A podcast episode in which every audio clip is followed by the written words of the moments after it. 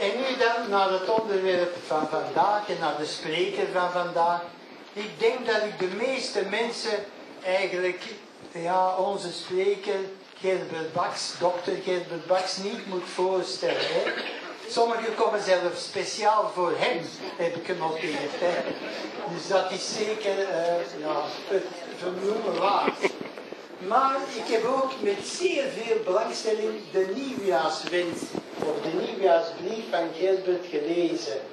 Echt een pareltje en misschien kunnen we daar nog iets mee doen met die nieuwjaarsbrief. Wat zegt hij daarin? En wat wil ik even naar voren halen? Hij zegt eigenlijk, er zijn veel psychologen in deze tijd die alle heil verwachten van aanlegfactoren in verband met de ontwikkeling van een mens. Aanlegfactoren. Je zou nou kunnen zeggen, het genetische potentiaal. Dat zijn de mensen van de nature.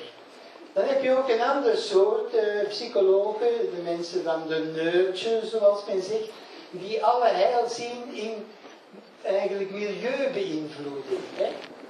Milieubeïnvloeding, eh, socialiseringsprocessen. Hè? En, ik geef, ik Gilbert volledig gelijk, eigenlijk zijn beide wel extreem. Hè? Uh, in die zin dat je wel kan zeggen dat zowel aanleg als milieufactoren eigenlijk het opgroeien van een mens conditioneren, dat kan je wel zeggen, maar zeker niet determineren, want dat is toch een factor die Gerbert zeer dienbaar is en hem niet alleen, en dat is de factor vrijheid. En daarover zal hij het zeker vandaag ook nog hebben. Maar ter voorbereiding van deze sessie heeft hij een kleine tekst doorgemaild uh, ik had geen mogelijkheid meer gisteren om die nog naar iedereen te mailen, want 65 mails zo elk apart, want ik heb dat niet kunnen opslaan. ik doe daar uh, werk zoals een computer-analfabeet, maar dat is maar zo. En dus ik dacht, ik ga hem gewoon voorlezen, dan hebt u ook de inleiding die Gerrit voorzien heeft. Mijn inzicht in vrede als noodzakelijke voorwaarde voor levenskunst is geleidelijk gegroeid. Tegelijk met het inzicht dat vrede niet gezocht, gevonden of gekregen moet worden en dat er niet op gehoopt moet worden. Vrede is niet afhankelijk van omstandigheden of van anderen, maar moet om te beginnen actief in de eigen geest tot stand worden gebracht. Vrede in de eigen geest is de eerste stap naar het beëindigen van het lijden en het ontwikkelen van meer sereniteit, levenskunst en levensvervulling. In die zin is zij zowel een therapeutisch principe als een levenskunst. Deze lezing zal dan ook aandacht worden besteed aan de vraag hoe de geest of psyche van de mens kan worden gezien, hoe psychisch lijden begrepen kan worden en hoe vrede in de eigen geest gecreëerd kan worden. Gerbert, ik geef u graag onmiddellijk het woord.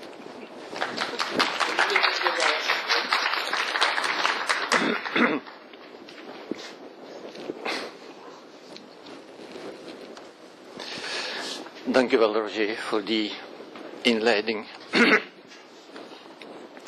En zoals gezegd, uh, dit is de officiële titel van mijn lezing, maar het kan nog alle kanten uit. Goed. Ik denk dat de meeste mensen kennen dit filmpje, denk ik. Ja? Zijn er mensen die het niet kennen? Zijn er mensen die het niet kennen? Eén mens. Oké, ik zal het dan toch even tonen. Het is ook maar heel kort. En, en het zet meteen de toon van, van wat ik wil zeggen, eigenlijk. Ja. Um, het is een experiment waarbij een experiment, een, een, uh, iemand het experiment voert, ja, met twee aapjes die in twee kooien zitten, afzonderlijk van elkaar, maar die elkaar kunnen zien. En dat is belangrijk natuurlijk. Ja.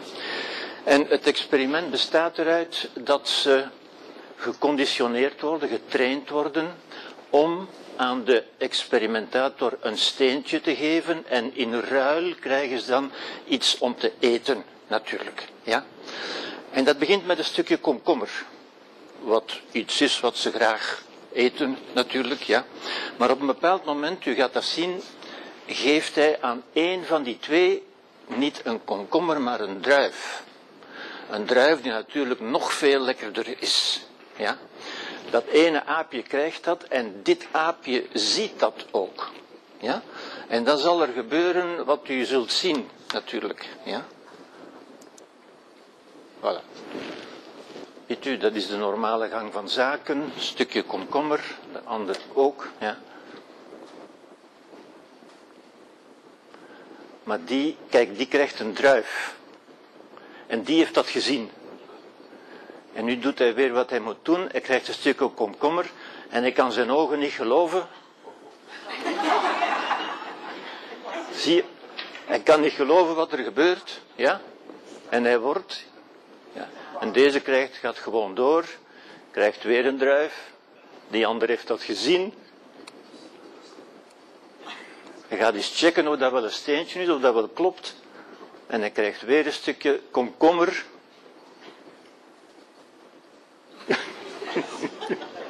ziet, u het, ziet u het gedrag van dit dier? Dat is waar ik uw aandacht wil op vestigen natuurlijk. Waar het om gaat uiteindelijk. Ja? Want waar het om gaat is Het gaat over vrede natuurlijk, maar ik wil het dus ook hebben over bronnen van conflicten. En hier ziet u een van die bronnen die ook in ons natuurlijk aanwezig is. En het belangrijke is hier dat die dieren daar niet over nadenken. Die kunnen niet denken zoals wij. Die vinden daar niks van, zoals wij. Ik vind dat dit, ik vind dat dat. Die woede, die kwaadheid ontstaat gewoon in dat dier. Ja? zoals die natuurlijk ook in ons kan ontstaan gewoon. Hè. Niet omdat men daarvoor kiest of omdat men van slechte wil is of, of wat dan ook, maar omdat het gewoon in ons ontstaat. En dat is belangrijk, dat het gewoon ontstaat. Ja? Waarom vrede zo moeilijk lijkt? Wel, dieren kunnen om belangenconflicten, dat was een belangenconflict, want die ene kreeg iets wat de andere niet kreeg, dat is een, dat is een belangenconflict, waarom ik niet? Ja? die kunnen alleen maar boos worden en vechten om hun belangenconflicten op te lossen of te regelen, laten we zeggen. Ja? Maar ook bij de mens. En dat is belangrijk. Lijken onaangename ervaringen of gewaarwordingen intuïtief, de mens denkt intuïtief, er wordt in ons gedacht, zou ik moeten zeggen. Ja? Want we denken dat niet zo bewust. Dat wordt geïnterpreteerd als iets wat niet kan. Een gevaar uit de buitenwereld. Ja? Dat is een automatische oude breinreactie. Ik zal u dadelijk tonen wat het oude brein is. Ja. Fight, flight or freeze, zoals men zegt. Vechten, vluchten of, of verstijven of uh, ter plaatse blijven. Ja? En dat is een automatische reactie. Dat is geen keuze. U hebt daar geen persoonlijke keuze of voordeel of nadeel van. Dat ontstaat gewoon in ons. En dat is gewoon iets wat we moeten weten. Ja? Want dat verklaart natuurlijk heel veel. Ja? Dat verklaart die militaire retoriek die we voortdurend horen in de media, in de, in de, in de conversaties. Het vechten, het strijden, het straffen ook. Het kloppen, klop krijgen, overwinnen, zegevieren, uitschakelen en zo verder. Ik, ik gruwel altijd als ik die woorden hoor in de sport. Uh, de mensen zijn uitgeschakeld. Dan denk ik, hoe doe je dat? Een mens uitschakelen? Uh, ja, waanzin uiteindelijk. Hè. Maar, maar goed, we zijn er zo aan gewend dat we het niet meer horen in feite. Hè. Maar ook straffen, de, de strafobsessie uiteindelijk. Hè. Niets mag ongestraft blijven. Dat kan toch niet, dat moet toch gestraft worden. Ja? De, de wraak ook en dat soort dingen. Onderhouden een samenleving van gewelddadigheid. Ja? Gewelddadigheid die natuurlijk inpikt en die alleen maar kan blijven bestaan omdat ze inpikt op iets wat in ons aanwezig is. Ja? Omdat, zoals bij die aapjes, ja, gewelddadigheid in ons aanwezig is, doodgewoon. Ja? Geweld fascineert natuurlijk ook, dat moet ik u ook niet zeggen. Het hele, het hele sportgebeuren, de politiek, eh, de competities en zo verder. Mensen kijken er gefascineerd naar. Stadia vol, drommen over de autostrades, naar voetbalwedstrijden die zogezegd belangrijk zijn, waar zogezegd dingen te winnen of te verliezen zijn. Goed, mensen geloven daarin, ja. Omdat het ons fascineert omdat het aanstikt bij dingen die in ons aanwezig zijn. Ja? Het oude brein is een onvermijdelijke partner. Het is in ons. En dat kunnen we niet vermijden of niet uitschakelen, zou ik zeggen. Ja. Gelijk welke vorm van frustratie en onwelzijn kan aanleiding zijn tot conflict en geweld, en dat zien we voortdurend overal, ja, zolang men anderen daarvoor verantwoordelijk stelt. Dat intuïtieve gedacht, dat intuïtieve idee, dat we ook bij baby's, bij kinderen zien. Als ik mij niet goed voel, dan betekent dat dat daar iemand iets gedaan moet hebben. Iemand moet dat veroorzaakt hebben. Wie is de schuldige? Het zoeken naar de schuldige. Ja? De perceptie, het gevoel, zeggen mensen ook. Ik voel dat. Ja? Dat is natuurlijk een perceptie, een, een waarneming, ja? Een emotioneel oordeel van ongelijkheid. Ik verwijs naar het filmpje van Frank de Waal dat ik net getoond heb. Perceptie van onrecht, afwijzing, belediging, pesten enzovoort. Ja? Allemaal dingen die inpikken, inspelen op de gewelddadigheid die in ons aanwezig is. Het prototype van het lijden is dan ook een kind dat zijn zin niet krijgt, dat aan de kassa van de GB zijn bonbon niet krijgt en dat zich krijsend op de grond werpt en schopt naar de mensen en naar de dingen. Ja? Ook zo'n baby denkt daar niet over na. Dat is gewoon automatisch en dat zit ook in ons. Het is belangrijk om dat te beseffen, natuurlijk. Ja? Dat is het prototype van het lijden. Eigenlijk is alle lijden dat. Het kwaad worden, omdat men niet krijgt wat men gewenst had, of omdat men iets krijgt wat men niet gewenst had. Ja? Dit is het brein. Ik ga daar maar heel kort op in. Um, ons brein is eigenlijk, dat verklaart natuurlijk veel van hoe wij zijn. Ja? Ons brein is, het bestaat ook uit twee delen. Ja? U ziet hier dat centrale deel. Dat is het oude brein. Het dierlijke brein, het zoogdierenbrein noemt men dat ook. Ja? Daarin zijn wij volkomen vergelijkbaar met andere dieren, met zoogdieren, met die aapjes bijvoorbeeld. Ja? En die brede schors die hier bovenop ligt, ja? de, de cortex, de hersenschors zoals men zegt, ja? die, dat is wat ons menselijk maakt. Dat is typisch voor de mens. Dat is wat de mens heeft en wat een dier quasi niet heeft. Ja? Um, dat is ook waar ons bewustzijn, ja ik zal het eventjes tonen, dus dat is het oude brein. En het oude brein bevat onze emoties. En emoties zijn snelle oordelen. Emoties zijn ook een vorm van denken. Dat we zeggen van informatieverwerking. Ja? Maar het werkt zodanig snel en het werkt vooral onbewust dat we daar niet van op de hoogte zijn. Wij denken dat dat geen denken is. Wij denken dat emoties, dat er iets helemaal anders is. Maar emoties zijn net zo goed denken als wat we wel denken noemen. Ja? Het is alleen het automatische, snelle, onbewuste denken. Ja? En dat reageert op beelden in de buitenwereld. Daar is het voor bedoeld en voor ontwikkeld. Het reageert dus met andere woorden op de externe context. Emoties zijn reacties op de externe context, vooral op beelden. Het zijn snelle reacties, fight, flight or freeze, gericht op overleving, maar niet, en ook dat is belangrijk, niet op geluk. Niet op gelukkig zijn. Ja? Onze emoties zijn ook niet gericht op ons geluk. Ze zijn gericht op onze overleving. Ja? Ook belangrijk om te weten natuurlijk. Het spreekt tot ons. Hoe laat dat zijn, zijn het resultaat van zijn denken? Hoe maakt het dat kenbaar aan ons? Wel, niet door taal, niet door boodschappen, maar door gewaarwordingen. Door lichamelijke ervaringen, dingen die wij voelen en die ons in een bepaalde richting duwen, in feite. Ja? Dus dat is op een heel, heel intuïtief, emotioneel niveau. Dat is wat wij emoties noemen. Ik voel, dat zijn emoties natuurlijk. Dat is het oude brein dat spreekt. Ja? Het kent geen taal. U kunt daar niet tegen spreken. En dat weten mensen ook heel goed, want u kunt, u kunt uw emoties niet wegredeneren. U kunt daarmee argumenteren, maar u kunt die niet wegkrijgen. Ja? Die zijn niet vatbaar voor wat we reden noemen. Het is wat we noemen het ervarende ik. En daar kom ik nog op terug. Ook dat is een soort ik, dat is het ervarende ik. Ja? Goed. Daarnaast is er het nieuwere brein, dat is die brede schors die daar rond ligt. Ja? En dat is een heel merkwaardig iets. Want dat is natuurlijk wat ons tot mens maakt. En wat, ons, wat wij het langzame denken, dat is wat wij denken noemen. Maar dat is net zozeer informatieverwerking als, als de emoties natuurlijk. Alleen is dat bewust en noemen we dat denken. We ervaren dat ook als denken. We kunnen dat ook actief doen en sturen. Ja?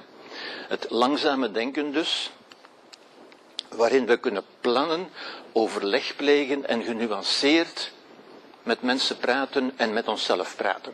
Ja? Het bevat taal, logica, waarden, allemaal dingen die in het oude brein niet aanwezig zijn. Ja? Allemaal dingen die ons tot mens maken uiteindelijk, ja. Het bevat ook de verbeelding.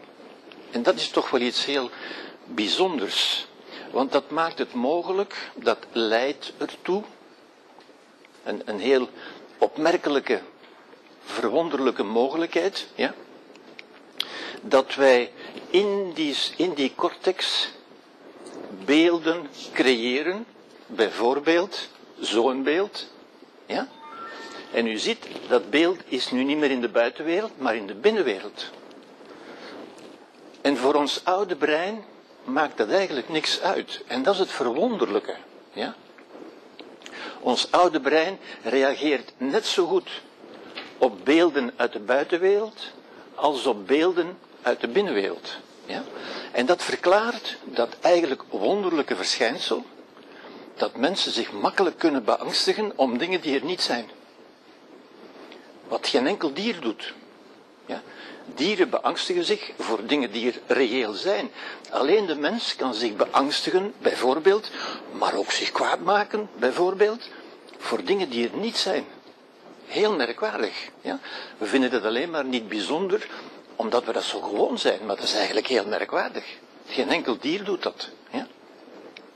En dat is dankzij die mogelijkheid die wij hebben om beelden in onszelf te creëren, te genereren. Ja? Dat is natuurlijk ook onze mogelijkheid tot creativiteit. Ja? Om dingen te creëren die nog nooit iemand gemaakt heeft. Ja? Wij kunnen dat met dat wonderlijke instrument dat onze verbeelding is. Ja?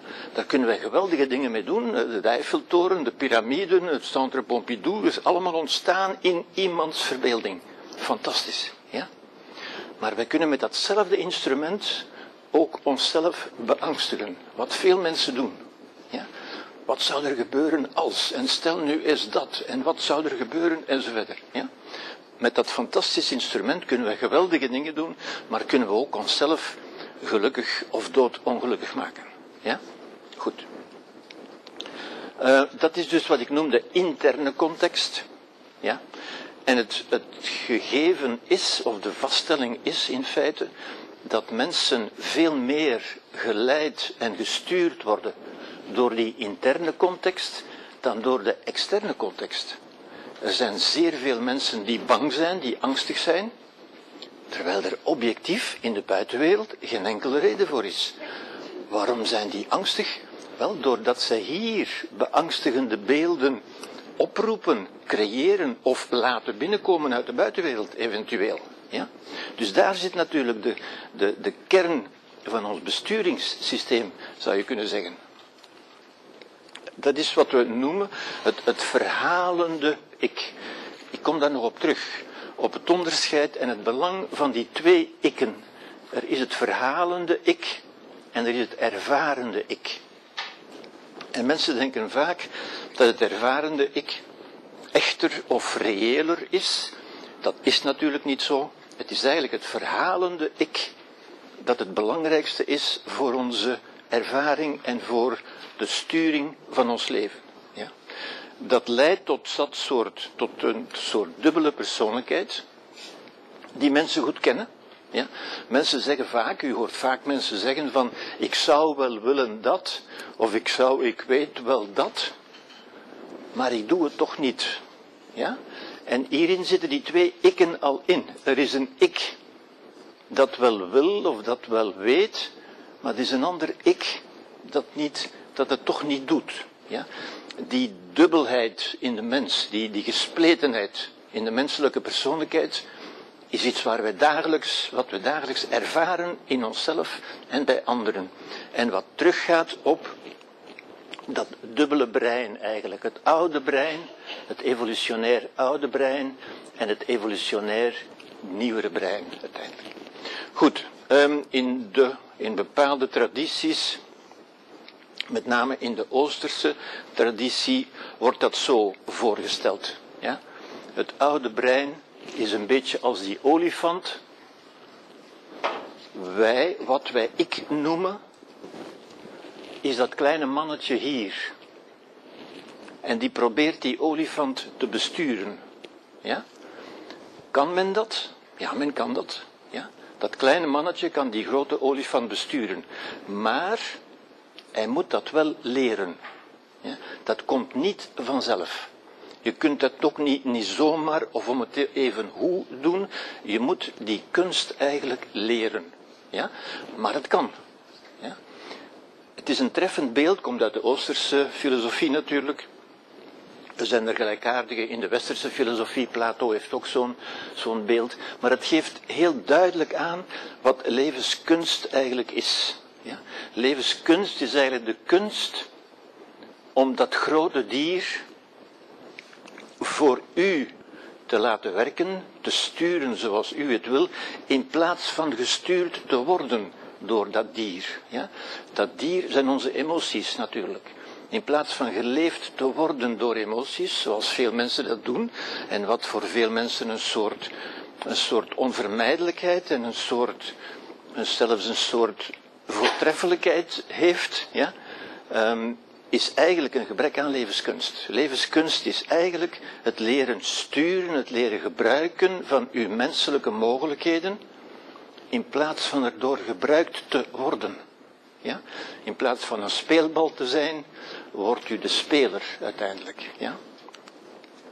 Oké, uh, dit is een beetje uitgelegd. Mensen die dat graag meer over vernemen, kunnen het boek lezen van Daniel Kahneman, een zeer interessant auteur. Dit is zijn boek, Thinking Fast and Slow. Ik denk dat het vertaald is in het Nederlands als ons feilbare brein. De man is, uh, heeft de zogenaamde dual process theory. Dat wil zeggen, er zijn twee centra van processing, van verwerking van informatie. Het oude brein en het nieuwe brein met name. Ja. Hij heeft in 2002 daarvoor de Nobelprijs gekregen. En hij spreekt van systeem 1 als ons snelle, automatische, het oude brein, dus wat ik net heb genoemd, ja, de, de, de, de, de buikemoties, uh, de buikgevoelens en verder, verantwoordelijk voor fobieën, posttraumatische stressdisorder en dat soort dingen, ja, vallen allemaal te begrijpen op grond van deze, deze inzichten eigenlijk, van dit beeld van de mens, ja. Het reptiele brein, zoogdierenbrein. En het systeem 2, systeem 2 is het evolutionair nieuwere deel, waarmee wij dus zelf kunnen nadenken en beslissen wat wij gaan doen. Ja? Wij kunnen vandaar waarnemen van, kijk, mijn, mijn olifant, mijn emoties willen wel dit of dat, maar ga ik dat wel doen? Ja? Dat is de basis van ethisch denken natuurlijk. Ja? Ethisch denken is u afvragen of iets wat u zou kunnen doen en waartoe u misschien aangezet wordt om het te doen, of u dat wel gaat doen, of dat wel goed is, of dat wel juist is, of dat wel ethisch verantwoord is, zeggen we tegenwoordig. Ja? Of dat wel goed is om te doen. En een ethisch mens is een mens die zijn gedrag stuurt met zijn reden, met de redelijkheid, niet met emoties. Ja? Met emoties, dat kan iedereen, dat is gemakkelijk. Ja? Dat doen ook alle dieren. Dieren leven zuiver emotioneel. Ja? Omdat ze juist die redelijkheid niet hebben.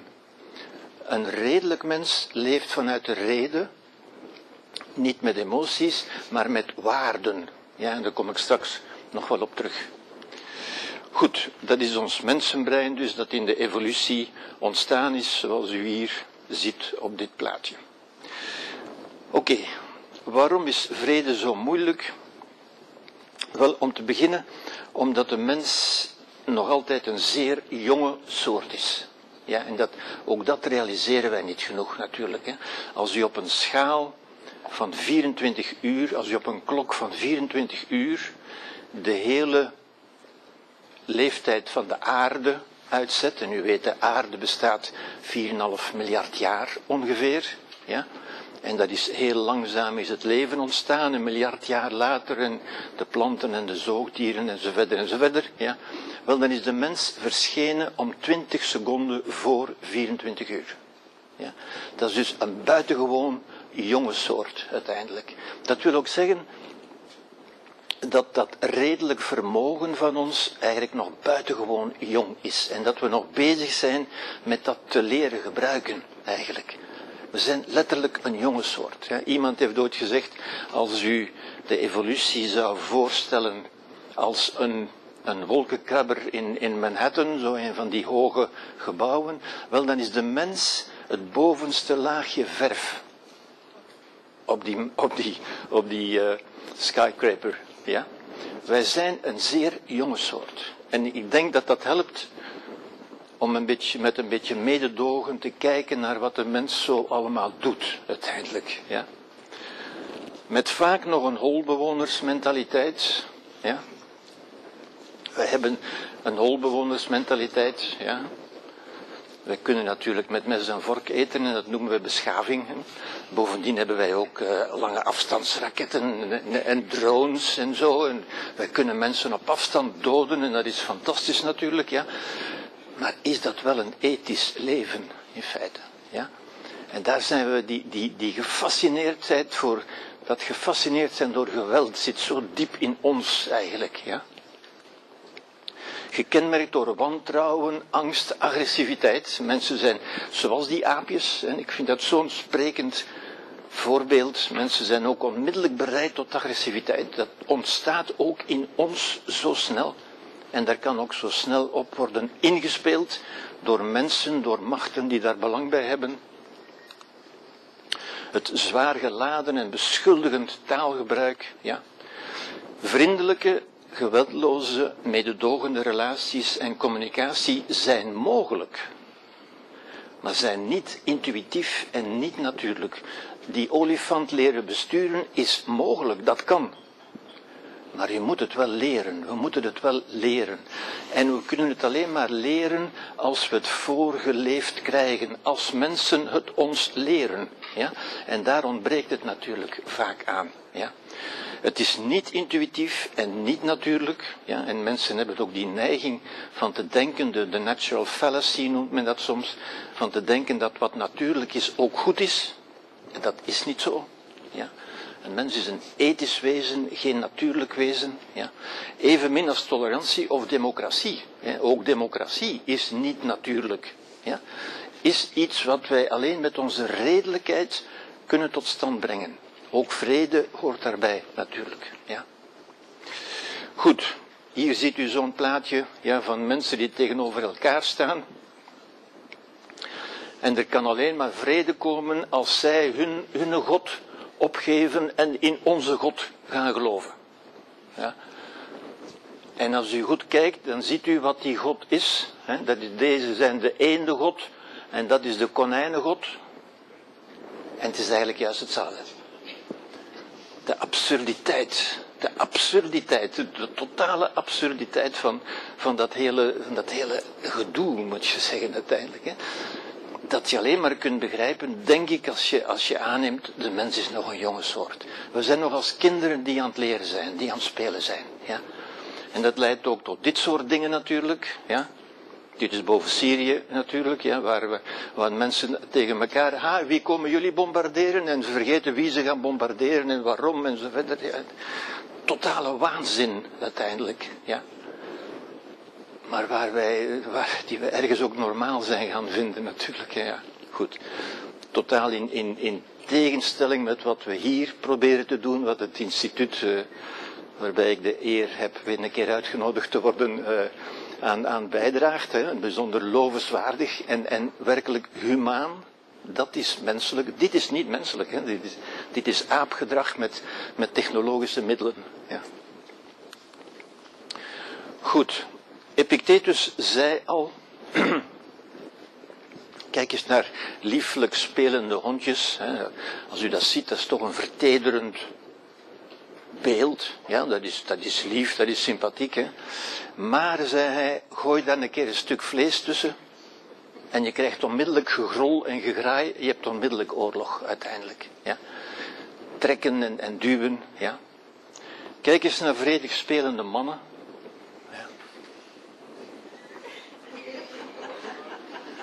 En gooi daar eens een vrouw tussen. Of een voetbal. Ja? U lacht allemaal omdat u het begrijpt. Zo, is het natuurlijk. Hè. En kijk eens naar vredig spelende mensen. En gooi daar eens een scheiding tussen, of een vastgoed, of een erfenis, of geld. En er is onmiddellijk ruzie en advocaten die met elkaar beginnen in de haren te vliegen enzovoort. Ja. Net zoals die aapjes. Hè. Zodra wij, dat ontvlamt heel snel in ons uiteindelijk. Ja? U kent het verhaal van de drie schonen waarschijnlijk, de drie, de drie Gratiën, Hera, Pallas Athena en Aphrodite, drie prachtige dames die ergens op een feest waren. En de godin Eris legde daar een twistappel. De twistappel komt vandaar. Ja? Wat was de twistappel? Want de twistappel dat was een gouden appel waarop stond voor de mooiste. En u begrijpt het onmiddellijk natuurlijk. Hè? Wat is daarvan gekomen? De oorlog van Troje. Ja, uiteindelijk. Ja. Vredig, vredig uh, samen zijn, liefelijk, maar het minste ontstaat om, het minste vonkje om die, om die vlam te doen oplaaien uiteindelijk. Hè? De twistappel, ja. Aristoteles zei daarom, wees matig in uw emoties. Emoties zijn gevaarlijk. Dat zijn natuurlijk inderdaad gevaarlijke emoties. Emoties die ons aanzetten van klop erop, hè, sla hem dood, verjaag hem. Ja? Waar we alleen met onze redelijkheid, onze reden, ja, iets zouden kunnen aandoen. Ja? Maar dan moeten we wel, zoals dat kleine mannetje op die olifant, ja, de Stoïcijnen zeiden eigenlijk alle emoties zijn gevaarlijk. Niet ze zijn slecht, dat is iets anders. Ja? Maar ze zijn gevaarlijk. Je moet, die olifant is gevaarlijk. Dat is, een, dat is een sterk dier, een groot dier, krachtig dier. Ja? Dat is gevaarlijk. Maar je kunt er leren, en dat is eigenlijk onze opdracht als mens. Ja? Goed, de mens is in staat tot meer waardigheid, elegantie, zelfsturing, levenskunst op basis van vrijheid, mededogen en verantwoordelijkheid. Allemaal woorden die passen bij de mens. Ja? Bij een dier passen die woorden eigenlijk niet. Het zijn menselijke woorden. Ja? Maar het wordt weinig aangeleerd en weinig voorgeleefd. Als we in de samenleving rondkijken, zien we heel veel gewelddadigheid uiteindelijk. Ja? En dat leren we dus aan onze kinderen ook aan. Ja? Communicatie is de basis van alle vormen van relatie. Ja? Uh, politiek, opvoeding, therapie, leven zijn eigenlijk allemaal leven in vrede natuurlijk, overleven. Ja? Er is nooit een afdoende excuus voor geweld en onvriendelijkheid. U moet niet zoeken, is dat terecht of. Er is geen excuus. Ja? Voor een mens. Voor een dier wel, want een dier kan niet anders. Maar een mens kan wel anders. En omdat een mens anders kan, eisen we dat ook van een mens, verwachten we dat ook van een mens. Zoals we verwachten dat een mens, dat, dat mannen en vrouwen zich niet gedragen zoals mijn kater in de tuin met katinnetjes doet. Ja? En omdat we dat kunnen, en de meeste mensen kunnen dat, verwachten we dat ook, eisen we dat ook. Ja? Goed. De scheiding tussen goed en kwaad loopt niet tussen staten, klassen of partijen, maar door ieder menselijk hart. Alexander Solzhenitsyn, die met geweld te maken heeft gehad, zoals u weet natuurlijk, hè, is tot dit verhelderende inzicht gekomen. Hè. Laten we ophouden met elkaar te beschuldigen, want dat is een goede en dat is een slechte. Nee, de scheiding tussen goed en kwaad loopt door ieder menselijk hart. Elk mens is in staat tot het mooiste en tot het gruwelijkste. Ja? Ieder mens. U moet niet zeggen, ik niet. Nee, u ook. Ja? Wij ook. Dat zit gewoon in ons. Ons erfelijk goed, ons erfelijke toolbox zit in ieder van ons. Ja? Laten we dus beginnen met vrede. Let there be peace on earth. En laat het beginnen met mij. Want daar kunt u iets doen. Aan al die anderen kunt u niet zoveel doen. U kunt iets doen aan uzelf. Ja?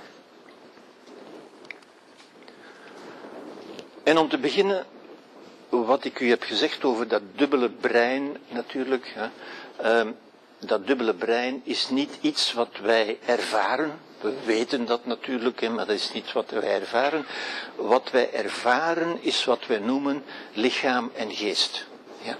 Ons lichaam is een concrete ervaring.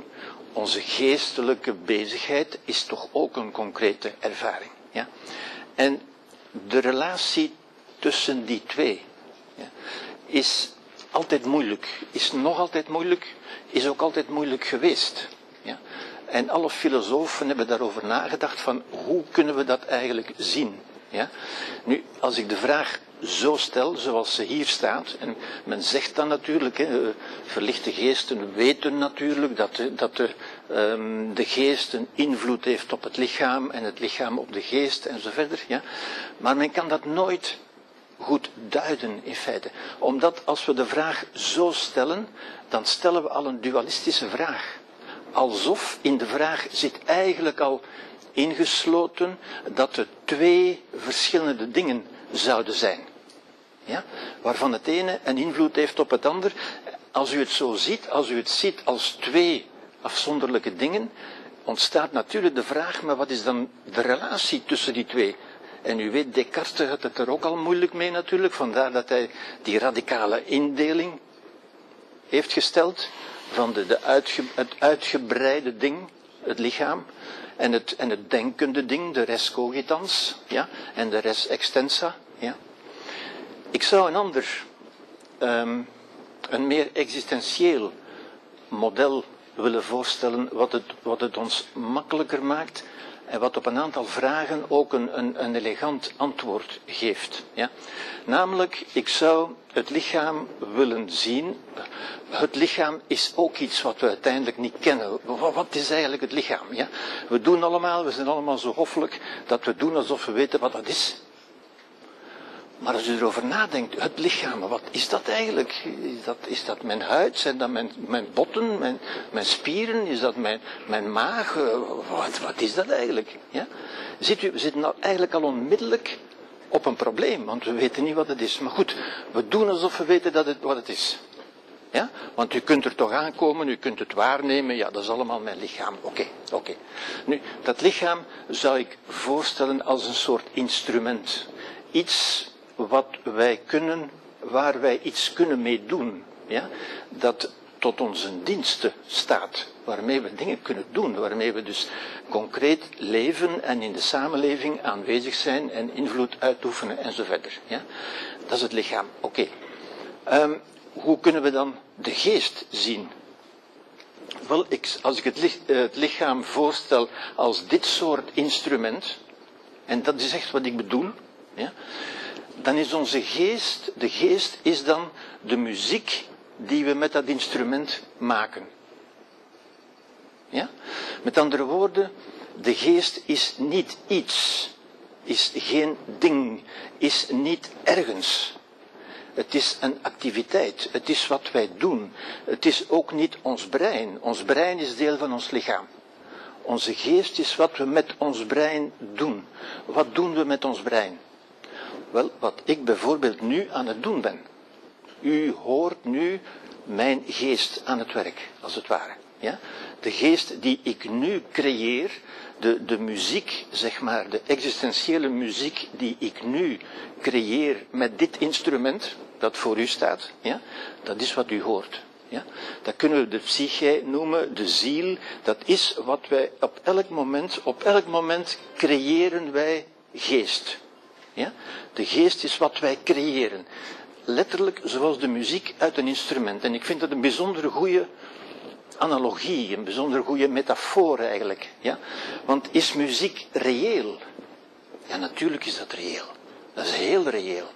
En toch kunt u het niet aanraken, u kunt het niet vastpakken, u kunt het niet lokaliseren, ik kan het u niet geven. Ja? En toch is het reëel. En ik vind dat dat een bijzonder goede metafoor is voor, voor onze geest. Het verklaart ook, ja, het verklaart ook hoe ik met mijn geest uw geest kan beïnvloeden. Ja? Want mijn geest, mijn muziek, bij wijze van spreken, resoneert met uw geest. Ja? U weet wat resoneren betekent. Als u op een viool de la speelt en er staat een piano langs, dan gaat de la-snaar in die piano ook trillen. Ja? Wel, dat is, dat is resonantie. Ja? En ik verkies ook het woord resonantie boven het woord verbinding. Ja? Want er is geen echte verbinding. Een baby is verbonden met zijn moeder. Dat is een echte verbinding. Ja? Maar die wordt verbroken zodra wij geboren zijn. Maar er voorkomt in de plaats dat soort mentale, psychische verbinding, wat ik resonantie zou noemen. Ja? U kunt mee resoneren met wat, wat ik nu zeg, de muziek die ik produceer, en die kan ook bij u iets gaan doen. Ja? Dus onze geesten staan met elkaar in verbinding, als u wil. Resoneren met elkaar. Ja? Oké? Wat kunnen we zeggen? Dus dat heb ik gezegd. Het is geen ding. Het is ook geen orgaan. U kunt het ook nergens vinden. Neurologen vinden het ook niet. Ja? In het brein kunt u overal gaan zoeken. U vindt het niet. Ja? Omdat het niet iets is. Ja? En dat is het, het probleem een beetje met, met onze westerse talen eigenlijk ook. Hè? Onze westerse talen zijn verdingelijkende talen verzakelijkende talen. Chosifier, zegt men in het Frans. Ja? Reificerende. Wij spreken altijd over dingen. Ja? Wij spreken over de ziel, over de liefde. De liefde, waar zou die zijn? Ja? We spreken over het huwelijk. Waar is het huwelijk? Wat is dat voor iets? Ja? Ziet u, dat zijn, wij spreken erover alsof dat dingen zijn, terwijl het eigenlijk muziek is, zou je kunnen zeggen. Ja? Het is niet iets wat ergens is, wat u kunt vastpakken. Het is een mentale, een psychische realiteit. Een realiteit, maar een psychische. Ja? We spreken ook over, over de angst en de woede bijvoorbeeld. Ook dat zijn geen materiële entiteiten, geen realiteiten. Ook dat zijn activiteiten, dingen die wij tot stand brengen. Ja? Er is vooral, en daar is het belangrijke natuurlijk, er is vooral niet iets dat gekwetst of beschadigd zou kunnen worden. En dat is een eerste belangrijke gevolg van dit soort beeld natuurlijk. Ja? Als, u de, als u de geest ziet als de muziek die u maakt, ja? wie zou dat kunnen beschadigen? Ja? Daar kan gewoon niemand bij. Dat is geen materieel iets. Beschadigen en kwetsen is de taal van het lichaam, die men vaak gebruikt ten onrechte om te spreken over de geest. Maar dat is ten onrechte, want de geest is niet een lichaam of niet een iets of niet een orgaan dat gekwetst of beschadigd zou kunnen worden. Ja? Een eerste belangrijke idee, ik kom daar zeker op terug, zeker in een tijd waarin zoveel mensen spreken over kwetsbaarheid en je kwetsbaar durven opstellen en zo verder en zo verder, strijkt dat natuurlijk in tegen de haren van vele therapeuten en, psychiaters en zo verder. En van de gewone mens, die dat ook eens gaan geloven, dat die, dat die gekwetst is. Ja? Nu, als u daarover nadenkt, en ik nodig u uit om dat te doen, want u moet mij niet geloven, ja? Als u zich afvraagt, wat zou er nu in mij gekwetst kunnen zijn? Dan vindt u niks. Ja? Niemand heeft ooit kwetsuren of wonden of beschadigingen kunnen vaststellen. Ja? Toch is dat iets waar iedereen over spreekt. Ja? Een soort collectieve hypnose. uiteindelijk. Hè? Een collectieve brainwashing die wij geloven. Ja? Is natuurlijk belangrijk, want ik ga het straks hebben over psychisch lijden. Wat, wat is dat dan? Ja? Oké, maar daar kom ik straks op. Het is op elk ogenblik, dus het bewustzijn, de geest, de psyche, de ziel, al die, die rare woorden in feite, ja, waarvan we niet goed weten wat het betekent. Wel, ik stel voor van dat te zien als op elk ogenblik de activiteit van uw brein. Dus het heeft natuurlijk iets te maken met uw brein, maar het is niet uw brein. U doet het met uw brein. Net zoals u met uw viool Mozart of Bach speelt, ja? maar die muziek is niet die viool. Snapt u? Waarmee we ons bewust of onbewust vaak, ja, vrolijk of somber kunnen stemmen. Ja? En het woordje stemmen is hier goed gekozen natuurlijk, hè, want muziek moet gestemd zijn. En muziek kan vrolijk zijn. En als u voor uzelf vrolijke muziek maakt, dan wordt u daar zelf vrolijk van. En de mensen om u heen ook. Als u sombere muziek maakt, en dat kunnen wij ook met hetzelfde brein, ja, met hetzelfde instrument, kunnen wij, kunnen wij vrolijke of sombere muziek maken, dan maakt u uzelf somber en de mensen om u heen. Ja? Begrijpt u? Dat is een duidelijker, in ieder geval, dat is geen wetenschappelijk natuurlijk. En in onze tijd moet alles wetenschappelijk zijn, maar uh, de mens is geen wetenschappelijk object. De wetenschap kan daar niets over zeggen. Hè. Dat zien we ook in de, in de grote processen waar waar de mensen van de wetenschap zich voortdurend tegenspreken uiteindelijk, ja, omdat de mens geen wetenschappelijk object is. Ja. En wat ik hier zeg is ook geen wetenschappelijke taal. Het is een existentiële taal. Het spreekt over dingen die u ervaart, die u kunt beleven. Ja. En die kan resoneren met andere lichamen en andere zielen. Ja, als, ik, als ik vrolijke muziek creëer, opgewekte muziek, doe ik dat voor mezelf, maar onvermijdelijk ook voor de mensen om mij heen. In feite, ja? Goed. De meest concrete activiteit, de meest concrete vorm van muziek zou ik zeggen, is de taal. Wat ik nu aan het zeggen ben, deze taal is op dit ogenblik de activiteit van mijn brein, dat is mijn geest, mijn ziel, mijn ziel, mijn psyche. Ja? Goed. De kennis van het instrument zegt niets over de muziek die gespeeld kan worden. Ja? U kunt Bach of Mozart niet begrijpen door een viool te onderzoeken. Ja? Net zo goed kunt u mijn geest, wat ik nu zeg bijvoorbeeld, kunt u niet begrijpen door mijn lichaam te onderzoeken. Of door een scan van mijn hersens te maken, zoals men dat tegenwoordig doet. Ja? Dat is razend interessant natuurlijk, hè? maar dat verklaart dat niet. U kunt de muziek niet verklaren uit het instrument. Ja? En omgekeerd, op een bepaald instrument kan eindeloos veel muziek gespeeld worden. Ja? Een instrument zelf, het instrument, het lichaam dus, om, om de metafoor te, duidelijk te maken, ja, is onderworpen aan de wetten van de fysica en heeft geen vrijheid. Maar met dat instrument kunnen eindeloos veel melodieën worden gespeeld. Ja? En dat is natuurlijk de vrijheid van de mens, juist. Die niet bepaald wordt door lichamelijke eigenschappen of kwaliteiten en die men ook wetenschappelijk niet kan verklaren, niet kan terugvinden. De geest kan men wetenschappelijk niet terugvinden. Ja? Vrolijk of somber. En als mensen geen mooie muziek spelen, ligt het meestal niet aan het instrument. En u begrijpt wat ik daarmee duidelijk wil maken natuurlijk. Hè?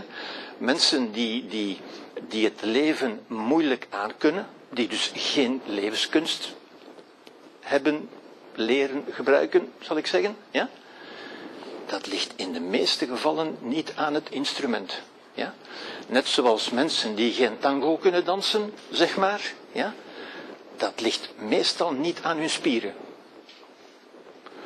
Is dat onmogelijk? Nee, er zijn mensen die spierziekten hebben, maar dat is toch uitzonderlijk. Ja. In de meeste gevallen, de meeste gevallen van mensen die geen tango kunnen dansen, is omdat ze het gewoon niet geleerd hebben. Niet omdat ze het niet zouden kunnen. Ja? Wel, als ik de transpositie doe, dan zou ik zeggen, de meeste mensen die levensproblemen hebben, die wat men psychische problemen noemt, in de meeste gevallen gaat dat niet over het instrument, hebben die geen probleem met hun hersenen of hun neurotransmitters, zoals de wetenschap probeert te zeggen. Ja, maar ze slaagt er helaas niet in, of gelukkig maar zou ik zeggen. Ja. Maar omdat ze geen betere muziek hebben leren spelen. Ja. Ziet u hoe ver die metafoor eigenlijk gaat? Ja? Goed.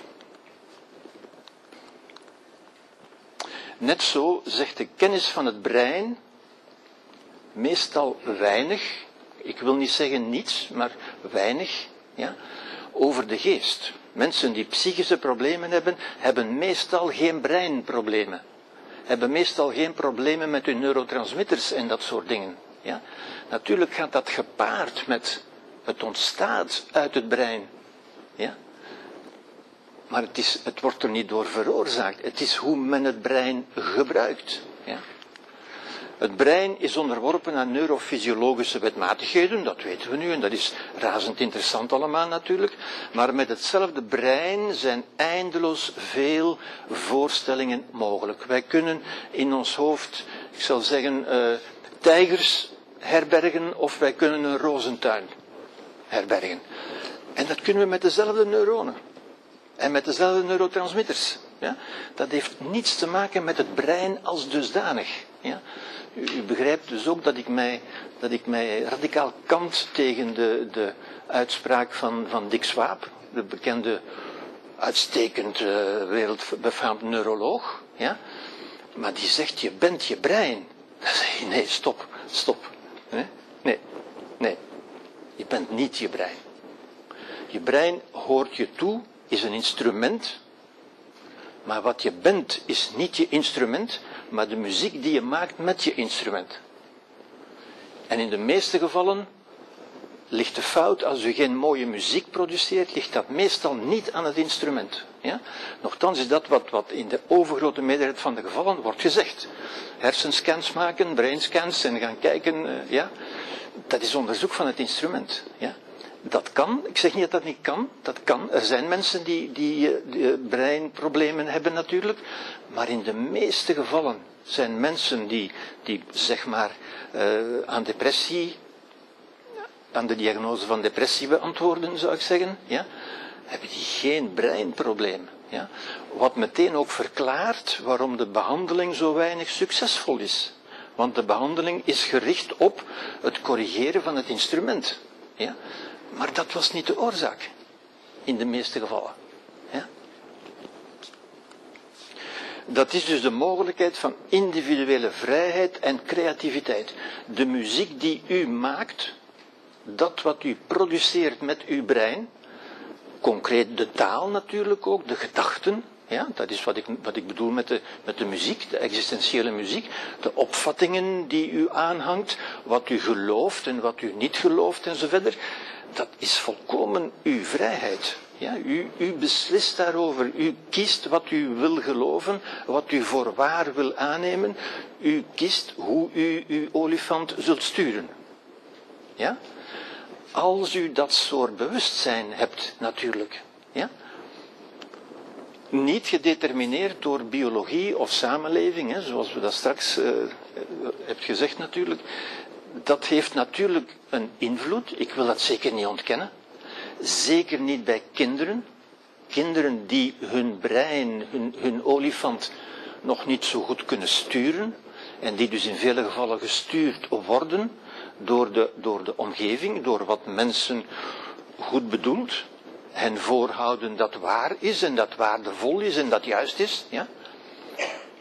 Maar dat is ook maar een invulling daarvan. Dat is een muziek. Een kind groeit op in een cultuur en gelooft spontaan, omdat het geen andere mogelijkheid heeft, gelooft spontaan wat hem wordt gezegd.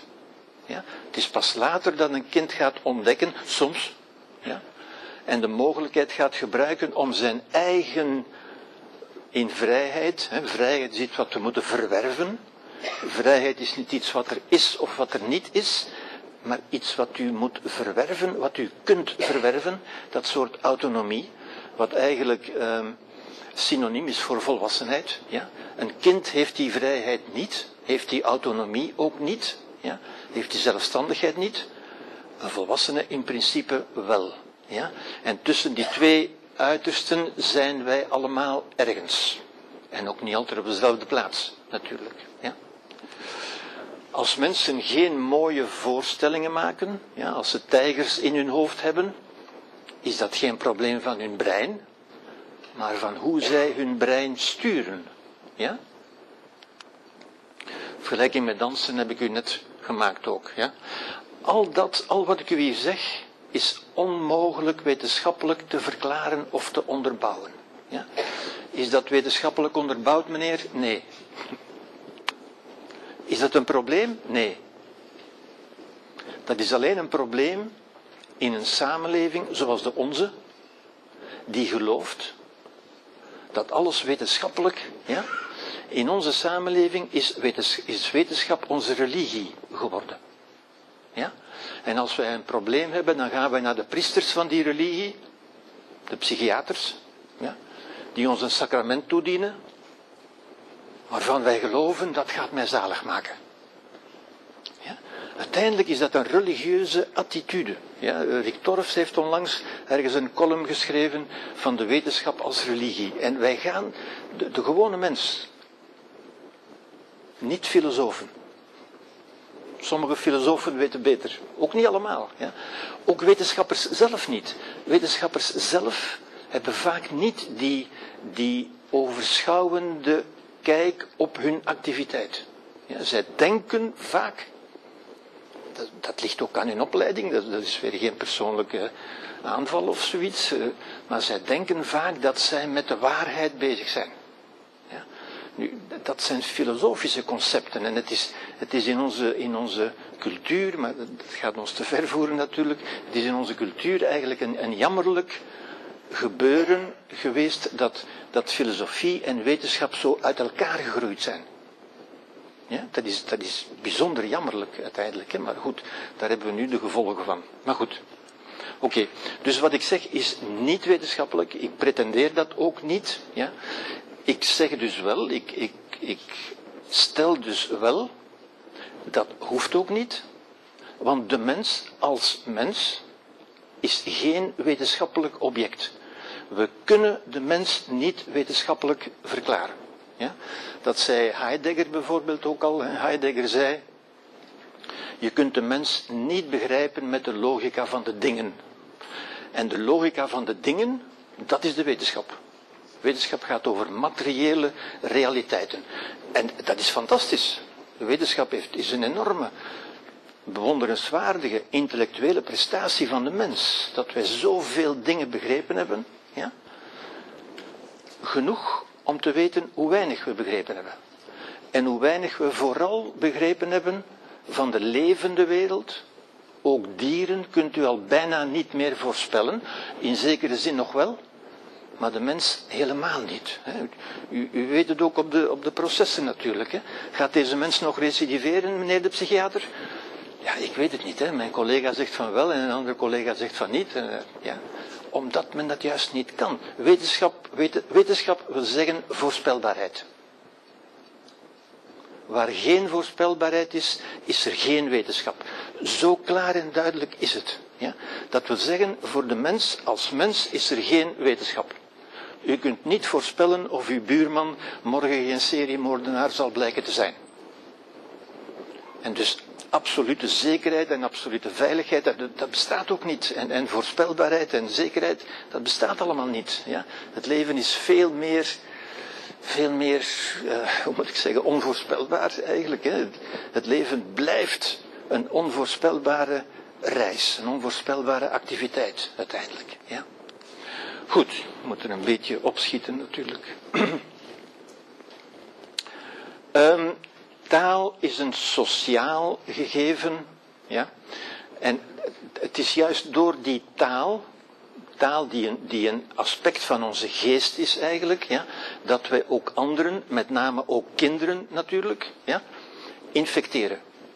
Letterlijk virus U weet, de taal is als een virus. Die, dat springt van mind tot mind, van, van geest tot geest, in feite. Ja? Taal creëert beelden en een interne context. Onze interne realiteit is onze sterkste realiteit, is onze echte existentiële realiteit. En die bestaat uit sociale concepten, uit concepten als verleden en toekomst, bijvoorbeeld. En ons, ons hoofd, ons bewustzijn zit vaak vol met beelden uit het verleden, waarvan we denken dat ze in de toekomst ook zo zullen zijn, bijvoorbeeld. Ja? Of beelden uit de toekomst die we ons voorstellen en waarmee we ons beangstigen of kwaad maken of, of wat dan ook uiteindelijk. En u ziet, als u niet de regie neemt over dat gebeuren, over uw psyche, ja, dan bent u een speelbal van, van tal van onvoorspelbaarheden. En dat is uiterst verwarrend voor het emotionele brein. Dat heb ik u dat straks ook proberen aan te tonen. Ja? Dat emotionele brein kan geen onderscheid maken, want daar is het niet voor, voor ontstaan, tussen beelden die komen uit de buitenwereld of beelden die komen uit de binnenwereld. Ja? Voor het emotionele brein is dat, is dat juist hetzelfde. Een, een tijger in uw, in uw verbeelding is even beangstigend. Ja? Een tijger, of ik zeg maar een, een ontslag, of, of een scheiding, of een faillissement, is even ja, beangstigend in uw brein als in de realiteit, uiteindelijk. Ja? In, dat door deze beelden geleid en misleid wordt. en dat zich als in de grot van Plato. Ik denk de meesten van u kennen waarschijnlijk de grot van Plato. Ja? Hier hebt u er een afbeelding van. Ja? Deze mensen hier kijken naar die projecties, die afbeeldingen van de realiteit die zich hier bevindt. Dit is de realiteit, maar die zien zij niet. Ze zien alleen de projectie door dat vuur, worden die schaduwen op die achterwand geprojecteerd. Ja? Wel, dat dat is, ook dat is een bijzonder treffend beeld. En het is treffend dat Plato dat beeld, vierde eeuw voor onze tijdrekening, nota bene, ja, dat beeld heeft ontwikkeld. Want dat toont precies hoe wij leven uiteindelijk. Wij denken, hè, zoals deze mensen, en dat had Plato zo goed begrepen, uh, dat wij de realiteit zien, maar in feite zien wij de projectie van de realiteit op ons mentaal scherm, zou je kunnen zeggen. In onze, in onze mentale grot van Plato. Ja? Waar wij dan gaan vechten en strijden en bommen gaan gooien om wat, om wat ik wel en jij niet gezien hebt. En daar gaan we over vechten uiteindelijk. Ja. Goed. De virtuele realiteit van het brein. Onze virtuele, onze interne context, onze interne realiteit is onze echte existentiële realiteit die ons, onze ervaring bepaalt en die dus ook bepaalt wat wij gaan doen. Ja? Of wij zullen viool spelen of onze buurman gaan vermoorden, wordt bepaald door wat wij geloven in onze grot van Plato. Ja? We zijn intuïtief overtuigd en er zijn weinig overtuigingen zo sterk als mensen die denken van, ja maar meneer, ik zie toch wel de realiteit. Ik zie het toch wel. Ja? En het is uiterst moeilijk om aan te nemen dat we eigenlijk allemaal een projectie op ons mentale scherm zien. Is dat moeilijk? Nee, dat is niet moeilijk. Het druist alleen in tegen onze ingewortelde intuïties van ik zie toch wel wat ik zie, zeker meneer. Ja? ja? Mensen zagen toch ook dat de aarde plat was? Nee? En dat ziet u nog altijd. Als u in uw tuin kijkt, dan ziet u toch dat de aarde plat is? Ja? Alleen meneer, wat komt u me nu vertellen dat de aarde rond is? Ja? En, en dat wij bovendien rond, rond de aarde zouden draaien, uh, één keer op een dag, en dan nog, uh, dan nog eens een keer door de... Alleen meneer, ik voel toch wel dat ik stilsta. En het zijn die, die intuïties die zich aan ons opdringen in feite. Hè? Dat, is toch, dat is toch de evidentie. Allee, ik, ik, ik sta toch stil? U valt toch... Ja? U zit ook stil? Ja? Dat is zo, zo evident. Behalve dat het niet waar is. Ja? En dat is de moeilijkheid. Niet dat dat moeilijk te begrijpen is. Ja? Maar het gaat in tegen die, die, die krachtige intuïties uiteindelijk. Ja? Van ons oude brein. terwijl wij in werkelijkheid in de interne context van het eigen brein kijken. Ja? En dat tot een, tot een realiteit maken, tot, tot een existentiële realiteit. Ja? In feite leven wij dus zo. Ja? En het is, het is bijzonder merkwaardig, want wij denken natuurlijk, dit is een uitvinding van onze moderne technologie waar we zo trots op zijn, maar eigenlijk leven we allemaal allang zo. En Plato gaat dat door. Schitterend. Ja? Wat ook eh, leidt tot het interessante idee, dat het filosofisch bijzonder opmerkelijke idee, dat de technologie die wij creëren in onze buitenwereld, onze, onze computers en, de virtuele realiteit, is eigenlijk het, het exporteren van hoe wij zelf zijn. Wij brengen onze manier van zijn over in de materialiteit. Een, een heel merkwaardig idee, maar goed, daar ga ik nu ook niet verder op in. Maar eigenlijk, existentieel moeten we zeggen, wij leven eigenlijk zo. Ja? U weet ook dat de Boeddha bijvoorbeeld zei, Boeddha is een van mijn grote inspiratiebronnen natuurlijk, ook die had zoveel begrepen van, van de mens, zoveel meer, meer moet ik niet zeggen, maar zo'n zo andere dingen dan wat de wetenschap ons nu leert. En we zijn zo trots op onze wetenschap, maar wij vergeten die existentiële realiteit. Vergeten is, een, is, is niet het juiste woord. Hè. Die, die komt gewoon niet in beeld, omdat de wetenschap daar ook geen greep op heeft. De wetenschap kan daar niks mee. Vrijheid bestaat niet voor de wetenschap. Ja, dat is onmogelijk. Ja.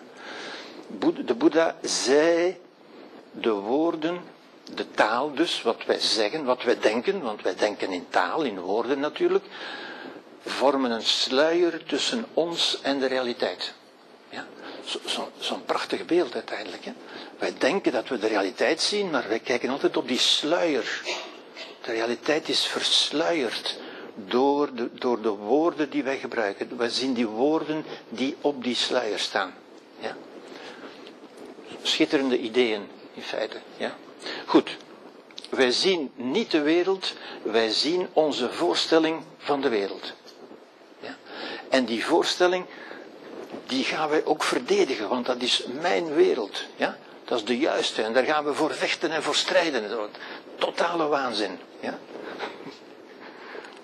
Wij zien niet onze partner, wij zien onze voorstelling van die partner.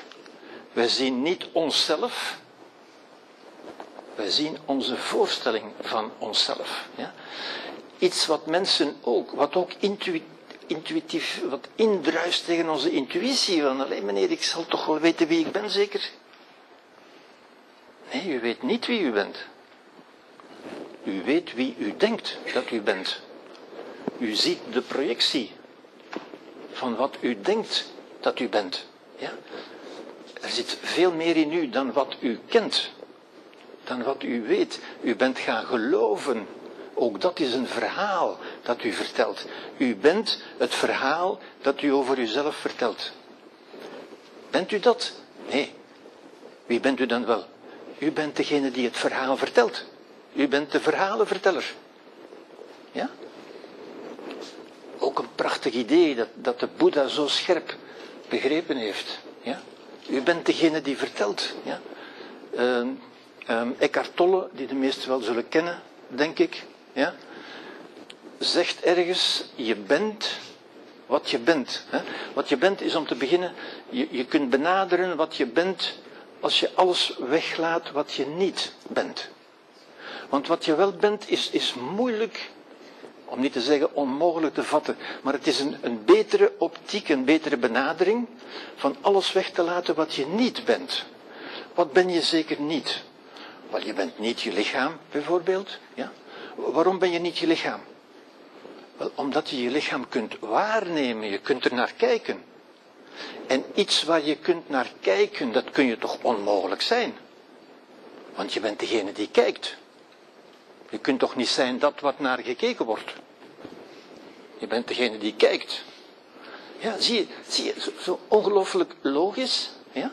En toch druist het in tegen onze intuïties. Hè? Je bent niet je lichaam. Wanneer moeten we pauzeren? Als dit afgewerkt is. In een uurtje of zo.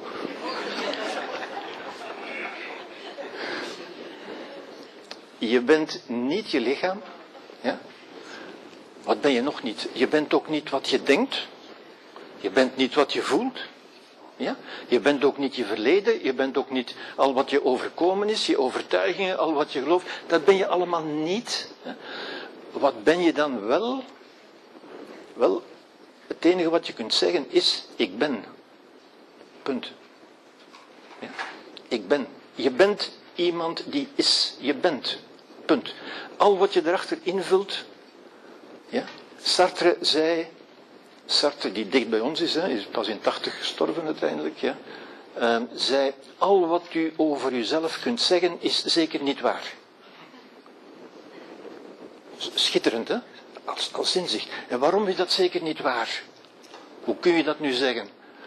Wel, omdat alles wat u over uzelf zegt een gedachte is. En u bent toch geen gedachte? Ja? Tolle zegt, je bent de denker van gedachten. Ja? Tolle zegt, je bent de ruimte waarin gedachten en emoties kunnen ontstaan. En daar kunt u naar kijken. U kunt naar uw gedachten kijken. U kunt ze waarnemen. Dus kunt u ze niet zijn. Al wat u kunt waarnemen, kunt u niet zijn. Ja? De Boeddha zegt, alleen een oog kan zichzelf niet zien. En, zie je, zo doodsimpel. IJzeren logica. En toch zo juist. Hè? Daar, dat bedoelt hij mee natuurlijk. Hè? Een mens kan zichzelf niet kennen. U kunt uzelf niet kennen. Alles wat u over uzelf denkt te kennen, zijn gedachten. En u bent toch geen gedachte? Ja? Het is, het is zo logisch, hè? maar goed. Um, hier ziet u ook zoiets. U, u kent die twee heerschappen waarschijnlijk. Nee? Dit is natuurlijk Picasso en dat is Dali. Hè? Die allebei naar eenzelfde realiteit kijken, maar daar toch iets anders, een andere voorstelling over hebben. Ja? Wel, dit zegt het helemaal. Hè? Zo zijn wij allemaal. Wij kijken naar, die voor, naar, de realiteit. En dat is onze voorstelling. En ze zeggen, ik heb toch maar gewoon de realiteit uh, bekeken. Ja, tuurlijk heb ik gelijk. Ja?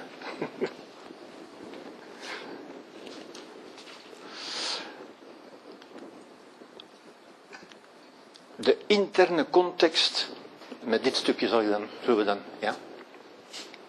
Dus de interne context, ja. Dus u begrijpt natuurlijk, dat is onze interne context, ja. Die heel verschillend is, alhoewel de realiteit dezelfde is, ja belangrijk om te beseffen. Ja? Die interne context is ook niet onveranderlijk in de tijd. En ook dat is heel belangrijk en dat zal straks ook nog terugkomen. Dat verklaart bijvoorbeeld, daardoor kunnen we begrijpen hoe mensen ingrijpende ervaringen, trauma's noemt men dat tegenwoordig, ja? hoe mensen dat kunnen verwerken. Want dat is toch ook heel merkwaardig. Ja? als een trauma zo ingrijpend is, de gebeurtenis op zich verandert toch niet? Die blijft toch? Hoe komt het dan dat uw beleving, ja? In het begin bent u geschokt en getraumatiseerd en achteraf zegt u, ja oké, ik kan er, ik kan er mee leven, zeg maar. Ja? Hoe komt dat? Hoe kan dat? Toch niet omdat de gebeurtenis veranderd is. Ook niet omdat de tijd zijn werk doet, hè? want de tijd doet geen werk. De tijd gaat gewoon voorbij. Die doet niets. Maar wel omdat er iets in u gebeurt, uw interne voorstelling. Ja? En ziet u, daar komt het, het verhalende ik, het verhaal dat u erover vertelt, verandert. Niet de feiten zelf. Ja? En hoe komt het dat mensen dan na zoveel tijd er toch mee kunnen leven? Niet omdat de feiten veranderd zijn, die zijn even erg of even weinig erg. Het is uw verhaal erover. Ja? De tijd doet geen werk, het verhalende zelf verandert. U gaat er, zoals mensen zeggen, anders naar kijken. Ja? U wordt van, van Dali, wordt u Picasso, of omgekeerd. bij wijze van spreken. Ja? Niet de feiten worden opgeslagen, ja? maar de opeenvolgende versies en updates van het verhaal. En dan zeggen mensen, nu kan ik dat aanvaarden, nu begrijp ik dat, en zo verder. Ja? Dat is, uw visie is veranderd, niet de feiten. Zijn de feiten dan traumatiserend? Wel, daar kunnen we veel vraagtekens bij zetten. Hè? Ja? Wat is dan het trauma? Het trauma is niet de feiten, het trauma is uw reactie op de feiten. En uw reactie kan wijzigen. Doet de tijd dat? Nee, dat doet u. Maar het gebeurt wel in de tijd. Alles gebeurt in de tijd. Maar de tijd zelf doet niks. Die gaat alleen maar voorbij. Ja? Als een fotoalbum waarvan de foto's veranderen. Dus dit verklaart heel veel ja? van wat men traumaverwerking en, en rouwverwerking en verliesverwerking en zo verder. Ja? Dat heeft allemaal daarmee te maken natuurlijk. Ja? Hoewel wij overtuigd zijn dat, ja, we blijven altijd overtuigd, ja, maar ik weet toch, ik was er toch bij, ik weet toch wel, ja. En toch is uw houding veranderd. Ja? Oké, Kunnen we, zullen we hier even onderbreken dan? Uh, mensen die interesse hebben om een van de boeken van Gilbert aan te schaffen, uh, ik geloof Gilbert dat u er een paar hebt meegebracht. Ja, ja, ja, ja. Er Dat zijn is er. dan mogelijk. Uh, koffie, thee enzovoort wacht ook op u. Ik zou zeggen, we komen nog niet bijeen binnen een twintigtal minuten. Dus u kan ook even aan psychomotoriek doen. hè.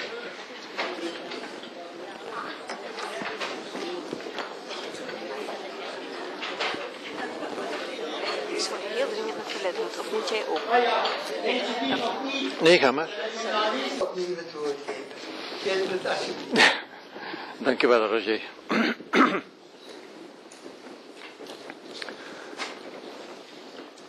Een aantal mensen hebben mij ondertussen gezegd dat ze het fijn vinden dat ik moeilijke dingen eenvoudig kan voorstellen.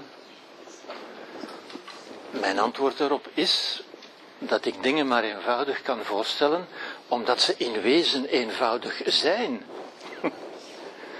Het, enige wat het moeilijk maakt, ze zijn niet moeilijk. Het, het is een heel, heel strakke logica, zou ik zeggen, die daarin zit. Het enige wat het moeilijk maakt, wat het moeilijk doet lijken, is dat het ingaat tegen wat wij gewoon zijn te denken. Dat is eigenlijk alles. Niet dat het op zich moeilijk zou zijn. U moet geen, geen Einstein zijn of geen kwantumfysica begrijpen eh, om dat te kunnen begrijpen. Het is, het is zeer, zeer logisch, zeer redelijk eigenlijk. Ja.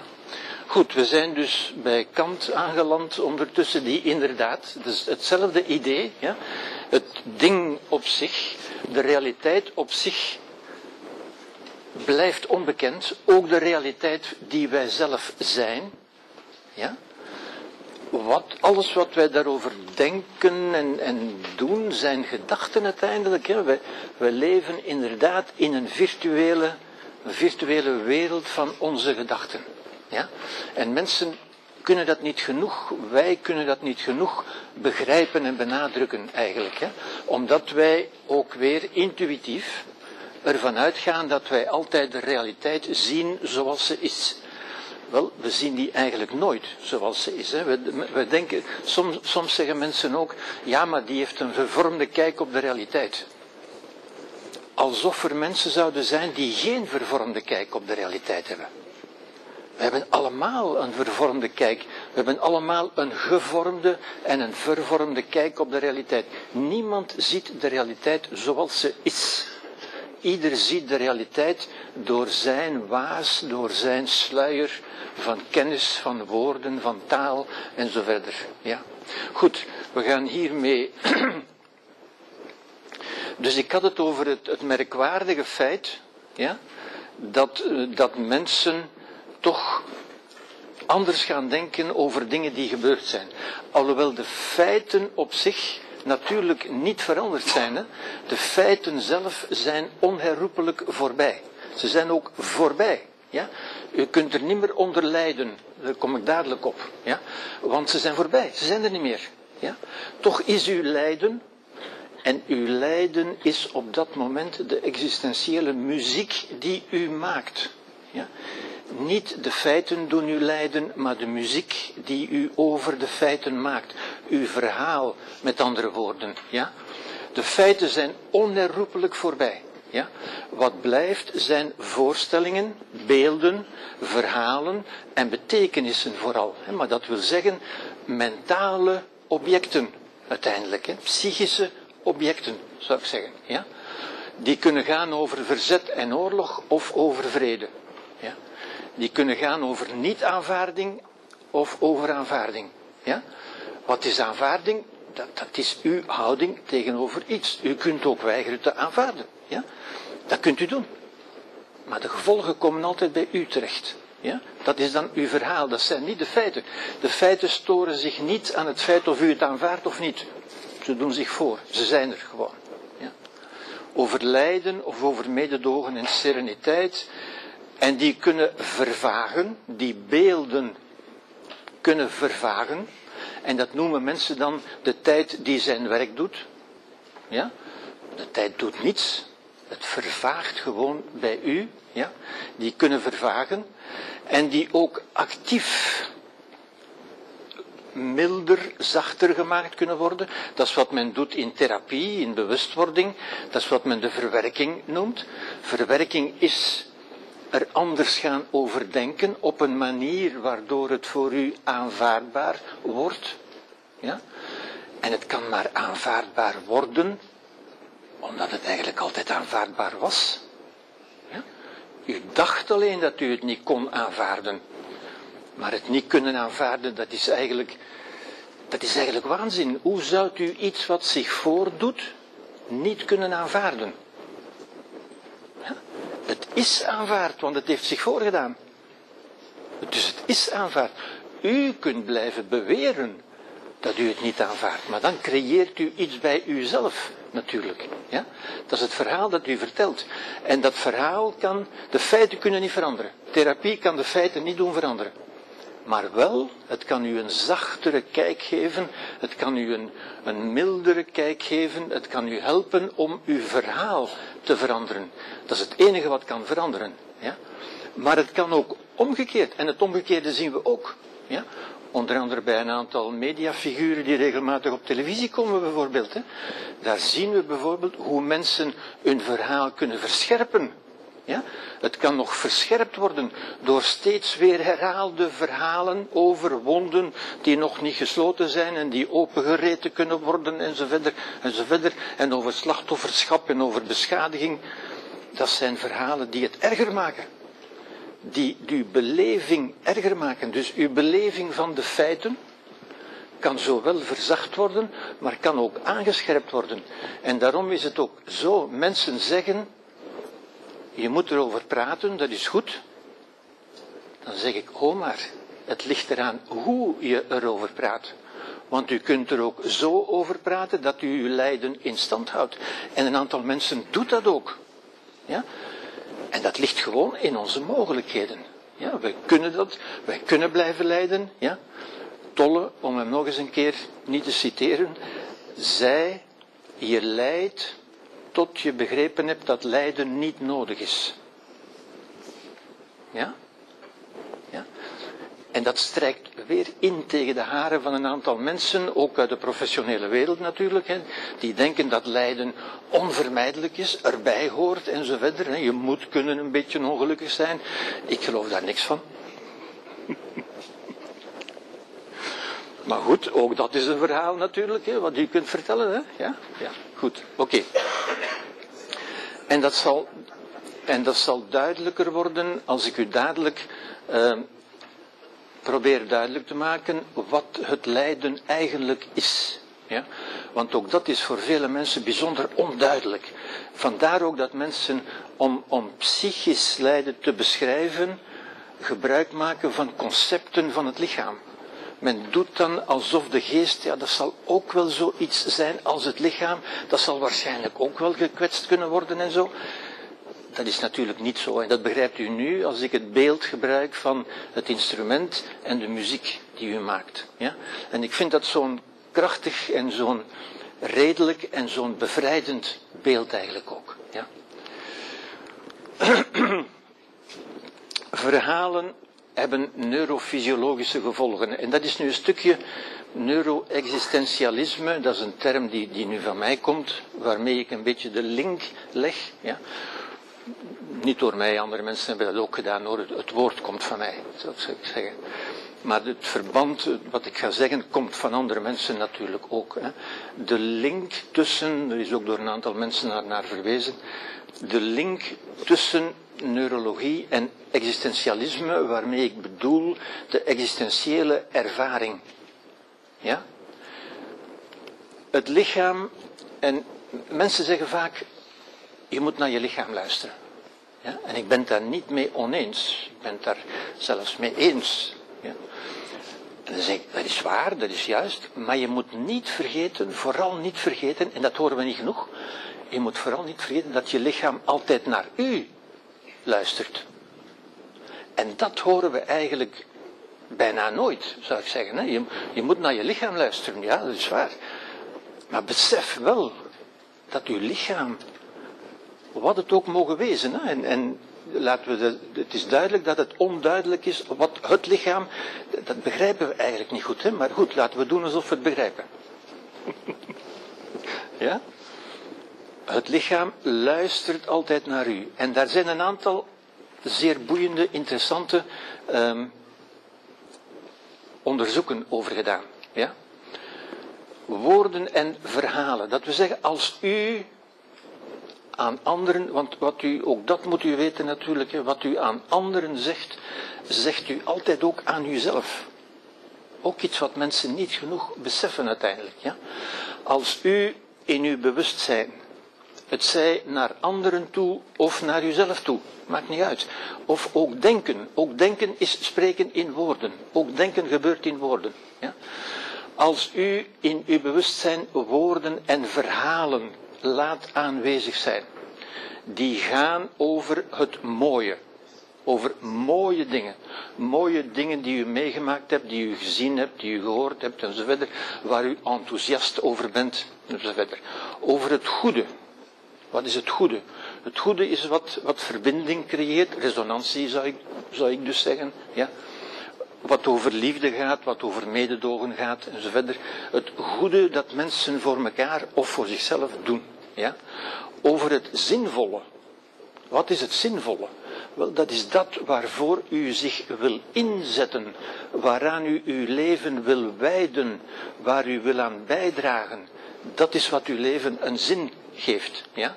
En over het aangename, gewoonweg het aangename, het fijne, aangename dingen, aangename gewaarwordingen, aangename contacten enzovoort. Ja? Als u dat bij, als dat dus met andere woorden, ik kan dat nu resumeren, als dat uw existentiële muziek is, die daarover gaat, wel dan stelt men vast, en dat is een constatering, die men in het laboratorium kan doen, dus wetenschappelijk kan doen. Men kan dat niet wetenschappelijk verklaren, maar men kan het wel wetenschappelijk vaststellen, wat, wat een verschil is natuurlijk. Ja? Dan stelt men vast dat u zichzelf een doze toedient. En wat is een doze? Dat is een woord dat u makkelijk kunt onthouden natuurlijk. Wat is een doze? Ja? Wel, dat zijn eigenlijk vier neurotransmitters. Dat is de D van dopamine. En dopamine is een neurotransmitter, iedereen kent die woorden tegenwoordig, van beloning, van succes, van, van je goed voelen enzovoort. Ja? Oxytocine, dat is het hormoon van, van verbinding, van mededogen, van liefde, van contact enzovoort. Ja? Van hechting ook. Ja? Serotonine, ja? emotioneel welbevinden. En endorfines. Endorfines zijn de hormonen van het fysiek welbevinden en van de verlichting van pijn. Ja? Dat is nu wel een wetenschappelijke vaststelling, geen verklaring. De wetenschap kan dat niet verklaren, maar kan het wel vaststellen. Ja? Dus een, een onderscheid, maar een belangrijk onderscheid toch. Hè? De wetenschap verklaart dat niet, maar, maar men kan het vaststellen. Ja? En men kan vaststellen dat, deze, dat u zichzelf deze neurotransmitters toedient. U dient u een injectie toe, een pil, bij wijze van spreken, die veel efficiënter is en met veel minder bijwerkingen vooral, dan de commercieel beschikbare preparaten die men u daarvoor aanbeveelt. Ja? Dus dat is wat u kunt doen. En dat toont ook aan, dat toont objectief aan, dat wat u doet in uw brein, in de muziek die u maakt, dat wat u in uw bewustzijn, in uw ziel, in uw psyche laat aanwezig zijn, dat uw lichaam daarnaar luistert. Hè? Dat is de letterlijke transpositie bijna van wat ik daar straks heb gezegd. Als u op uw instrument een vrolijke muziek speelt, wel dan wordt u daar helemaal vrolijk van. En de mensen om u heen ook. Ja? Dit is een beetje, beetje objectiever, een beetje wetenschappelijker zogezegd uh, vastgesteld, maar het is precies hetzelfde. Ja? En dat hebt u in de hand, dat kunt u altijd. Kunt u altijd aan, aan mooie dingen denken? Ja, dat kunt u. Doet u dat altijd? Kunt u geloven dat u dat niet kunt? Ja, u kunt dat ook geloven. Mensen kunnen dat ook geloven. Dan zeg je, ja, maar je moet eens horen wat aan mij overkomen is. Ik kan dat niet hoor. Bij mij gaat dat niet. Of ik zit zo niet in elkaar. Zo van die, van die dwaze sociale clichés. Ik zit zo niet in elkaar. Wie weet nu hoe wij in elkaar zitten? Dat is toch onzin? Ja? dat, maar dat is wat mensen elkaar zeggen en, en vasthouden en zo. Hè? Ja. Soms komt men gewoon aanraking met juist lelijke dingen uh, tegenovergestelde. En dan is het geen keuze om daarmee in aanraking te komen. Ja, maar. wel denken, Ja. hetgeen dat u juist zegt. Maar het is wel iets dat sommige mensen. Ja, Het gaat niet. Het gaat niet over waarmee u in aanraking komt. Het gaat over wat u in uzelf laat zijn. En de Boeddha heeft ooit gezegd, de Boeddha heeft gezegd, al het water in de oceaan kan een schip niet doen zinken, tenzij het er binnenin geraakt. En ik zeg dus ook vaak tegen mensen, alle negativiteit in de samenleving kan u niet doen zinken, tenzij u ze binnenlaat. Ja? Dus wat moet u doen? U moet zorgen dat u waterdicht bent. Absoluut niet. Iemand die met zijn schip vaart, die sluit zich absoluut niet af voor de golven en voor de winden. Die is daar juist zeer aandachtig voor.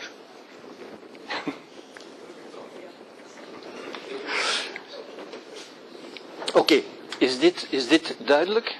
Ja? Dat is bijvoorbeeld het placebo-effect ook. Hè? Ja? Ja? Het placebo-effect is een duidelijk argument, geen bewijs, er zijn geen bewijzen, ja, maar duidelijk aantoonbaar effect, ja, dat uw lichaam luistert naar wat er bij u, wat u, naar de muziek, naar de ziel die u maakt, naar de geest die u maakt. En die maakt u. En daar hebt u, dat, dat is uw geest, daar hebt u de regie over. Ja? Dit is het boek dat eh, Elisabeth Grimaud, een interessant boek, het is denk ik nog niet vertaald, waarin ze dat uitgebreid eh, beschrijft. Het is zeer de moeite waard om te lezen. Beau bien bon, het is een neurowetenschapster die het geschreven heeft. Ja. Wat ze hier zegt is, is, is eigenlijk de link tussen, zou kunnen zeggen, filosofie en wetenschap. Ja. De link tussen existentie en neurologie, daarom noem ik het ook neuro-existentialisme. Ja. Omgekeerd is natuurlijk ook waar. Ja? Woorden en verhalen. En verhalen zijn vaak hypnose. U moet niet vergeten dat hypnose ook met verhalen gaat. Dat is geen occulte macht of geen magische vermogens. Dat gaat met, met woorden, met verhalen. Ja? Het kwade. dat wat pijn, lijden en dood veroorzaakt. Ja? Het lelijke waar u het over had. Hè? Dat we voortdurend zien, wat is lelijk? Afschuw, afgunst, pijn, lijden, woede, haat, wrok, enzovoort, enzovoort. Waar we het voortdurend over, over horen. Zelfveroordeling, afwijzing, vechten, strijden, vijandigheid, al die militaire retoriek. Dat is het lelijke. Ja? En dat, ik ben het met u eens. We, we, baden daarin. Ja? Het enige wat u kunt doen is het binnenlaten of het niet binnenlaten. Ja? En die, die macht hebt u. Ja?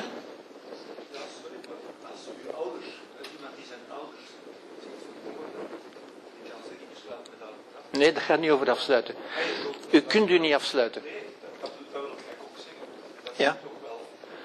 U kunt u niet afsluiten, maar u bent ook geen passief recipiënt. Als u dat ziet, wat u zegt, en ik u, u, u gebruikt natuurlijk een dagdagelijks voorbeeld, ik begrijp dat, hè, ja. Maar het gaat erover welk antwoord u daarop geeft.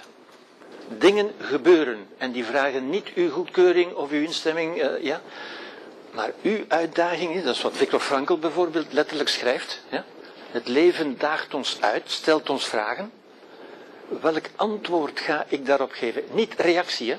Reactie, dan bent u gelijk aan de actie. Ja, dan wordt u nog altijd bepaald door de actie. Uw antwoord is wat u hebt bedacht. Hoe ga ik hier vanuit mijn waarden, vanuit wie ik wil zijn, vanuit mijn muziek? Ja? Ja. U wil ook nog een vraag stellen?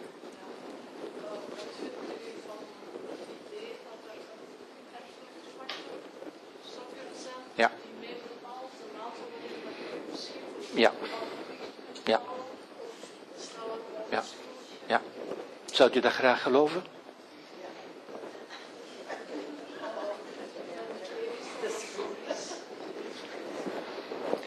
Wetenschappelijk is erover niets bekend. Dat wil zeggen, het staat vrij om erin te geloven of niet. Maar u weet ook dat men ter verklaring van een aantal dingen heeft men een eindeloze reeks factoren. Genetische, hormonale, neuroendocrinologische factoren en, en dan nog omgevingsfactoren en nog een paar confounding factors en zo verder. Ja. Als men zoveel factoren opnoemt, heeft men altijd gelijk, maar dat bewijst ook dat men het niet weet. Ja? Als je al die factoren samenneemt, ja, dat zal zeker wel zo zijn. Ja? Maar je weet, we weten het eigenlijk niet. Ja? Maar dus, u mag dat geloven of niet? ik denk wel, wat ik eigenlijk belangrijker vind, is niet zozeer de genetische factoren, maar wel de culturele factoren. De verhalen die men doorgeeft. De verhalen die in een bepaald milieu verteld worden en die men doorgeeft. En dat zijn belangrijker invloeden in mijn ogen. Ja. ja. Even aanpikken op uh, wat mevrouw zegt. Uh, nurture en die nature. Dat komt dikwijls bod hier in de sessies ik had het er met mijn zoon over, die klinisch psycholoog gestudeerd heeft. En die zei dat de huidige zicht op nurture nature is dat, dat bij de psychologen zelf, dat er 99% achter de nurture staat. Dat was wat Ja, ja. Ik, ik denk, men weet het niet. Dus u kunt geloven wat u wil, eigenlijk. Ja. Ik denk de, de realiteit is dat nature en nurture naadloos in elkaar overgaan. En dat men bij de mens dat onderscheid gewoon niet kan maken. Ja? Ik voel me daarin een beetje gesterkt, want dat is bijvoorbeeld ook, zonder dat dat een bewijs zou zijn, maar dat is ook wat uh, uh, Noach Yuval Harari zegt bijvoorbeeld, om, om nu maar iemand te noemen. Niet dat dat een bewijs is dan natuurlijk, hè, maar men kan dat niet bewijzen uiteindelijk. Maar hij zegt precies hetzelfde. Je kunt het eigenlijk niet onderscheiden. Ja? Oké, ehm, het onaangename, dus het kwade, het lelijke, het onaangename, door onze negativity bias, door onze ingeboren, niet gekozen, maar ingeboren neiging om vooral negativiteit te zien, dat trekt gewoon onze aandacht ook. Ja? En het zinloze, het betekenisloze, het cynisme, de wanhoop, die we toch in onze samenleving vaak horen. Ja, het heeft toch allemaal geen zin. Ja, waartoe dient het allemaal? Als u dat soort dingen, als u dat soort muziek creëert, laat aanwezig zijn, wel dan heeft dat aantoonbare effecten in uw lichaam, want uw, uw lichaam kan de wetenschap wel onderzoeken natuurlijk, hè, kan dat vaststellen, ja, en dan is er dan activeert u stresshormonen. Dat wil zeggen cortisol, dat wil zeggen mentale en lichamelijke alertheid. Mensen die voortdurend angstig zijn ook, op hun kivi, voortdurend uit, zoals wilde dieren uiteindelijk zijn, hè? voortdurend alert op mogelijk gevaar. Ja? Want in de natuur is er voortdurend gevaar. Ja? Noradrenaline, om energie om te strijden, om te vechten, om te vluchten. Dus dat bereidt uw lichaam, als uw lichaam, met andere woorden, om het nu een beetje eenvoudiger te zeggen, als uw lichaam dat soort boodschappen hoort, dan bereidt het zich voor om te gaan vechten en strijden. En dat gebeurt gewoon in ons. Dat is geen persoonlijke keuze. U kunt dat ook niet beslissen. Ja. Dat is gewoon in ons biologisch, evolutionair, door de evolutie zo geselecteerd, ja, aanwezig. En is er minder neurogenese, minder ontstaan van nieuwe neuronen en minder welzijnshormonen. De welzijnshormonen die ik daarnet heb gezegd, uiteindelijk, ja. Goed. Oké, is, dat, is dat duidelijk voor iedereen? Ja, hier valt niet veel bij uit te leggen. Dit is gewoon een waarneming. Dit is gewoon een vaststelling. Ja? Oké. Ehm, als een arts een geneesmiddel voorschrijft, doet hij altijd twee dingen. Ja? Om te beginnen schrijft hij een geneesmiddel of een behandeling voor. En bovendien vertelt hij een verhaal. Ja? En remember, uw lichaam luistert altijd mee. Ja? Als uw lichaam daar een interessant verhaal hoort, zal het daarop reageren. Ja? En u weet dat van vele geneesmiddelen aangetoond is dat, dat ze nauwelijks beter zijn dan placebo, met name van antidepressiva. Ja? Het placebo-effect toont de creatieve, de hypnotische, zou u kunnen zeggen, kracht van woorden, voorstellingen en verhalen. En wij beseffen niet voldoende hoe wij daarmee onze eigen fysiologie, onze eigen neurofysiologie besturen. Wij denken dat we gewoon een verhaal vertellen aan iemand, maar tegelijk luistert uw lichaam mee. Ja? En ik zeg, ik zeg vaak tegen mensen van, luister nu eens wat je aan het zeggen bent. Welke boodschappen geef je nu aan jezelf? En mensen kunnen aan zichzelf afschuwelijke boodschappen geven. Ik kom daar straks even op terug. Ja? Swaap zegt, de fameuze Dick Swaap van Onverdachte Huizen, een, een gereputeerde neuroloog, zegt zelf, hij kan niet anders. Hè? Ik ben de pagina vergeten bij te zetten. Zegt hij, het placebo-effect is het onbewuste zelfhelende vermogen van de hersenen. Iets wat hij niet graag zegt natuurlijk, hè, maar hij, zegt het omdat hij uiteindelijk niet anders kan. Onbewuste zelfhelende, wat we niet begrijpen, wat de wetenschap niet begrijpt. Ja. Voltaire zei, geneeskunde bestaat eruit de patiënten amuseren terwijl de natuur de ziekte geneest.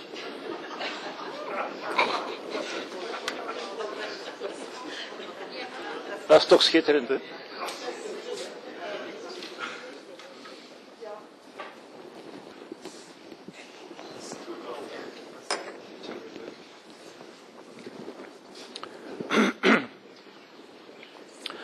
Oké. Hier hebben we het al een beetje over gehad, wat de geest eigenlijk is. Ja, ja hier ga ik. Dit heb ik eigenlijk al gezegd. Wat is je geest? Wat, als je alles wegneemt wat je niet bent. Je kunt niet positief zeggen wat de geest is, maar je kunt wel zeggen wat de geest zeker niet is. Ja? Wat is hij zeker niet? Wel, je lichaam, je hersenen, je neurotransmitters, je gedachten, emoties, je verleden, je opvoeding, je overtuigingen. Dat is er allemaal en dat zal allemaal zijn invloed gehad hebben en, en misschien nog ten dele hebben, maar dat is niet wat u bent. Waarom bent u dat niet? Wel, omdat u daar kunt naar kijken. U kunt daarvan de waarnemer worden. En dat is wat Tolle ook altijd zegt, hè? word waarnemer. Je bent dat niet. Ja? Wat je bent is de bedenker van die verhalen, de verteller van die verhalen. Ja? Wat rest is, ik heb het al straks gezegd, ik ben. En dat is zo'n belangrijk statement, zou ik maar nou zeggen, zo'n belangrijk inzicht. Ja? Ik zou zeggen, dit is een beetje de, de deconstructie. Ja? Het, het, het ontmantelen van dat wat u dacht dat u was. Ja? De, de wijsheid, dat is wijsheid, van in te zien, dat ben ik uiteindelijk niet. Wat bent u dan? Zoals Sartre zei, alles wat u over uzelf kunt zeggen, bent u zeker niet. Ja? Want, want dat zijn gedachten. En u bent toch geen gedachte. Ja? Als u die deconstructie, ik vind dat een, een, een goed woord, het is inzien, beseffen wat u niet bent. En uiteindelijk het enige wat rest is, ik ben. Ja? Wat eigenlijk ook Descartes zei. Ja? Cogito ergo sum. Ja? ik- ben. En Dat kunt u niet ontkennen. U, u bent er. Ja? Wel, als u die deconstructie doorvoert, dan kunt u daarna een constructie beginnen maken op basis van wat u nu allemaal weet uit het voorgaande. Dan kunt u ook zeggen, wie wil ik voortaan zijn?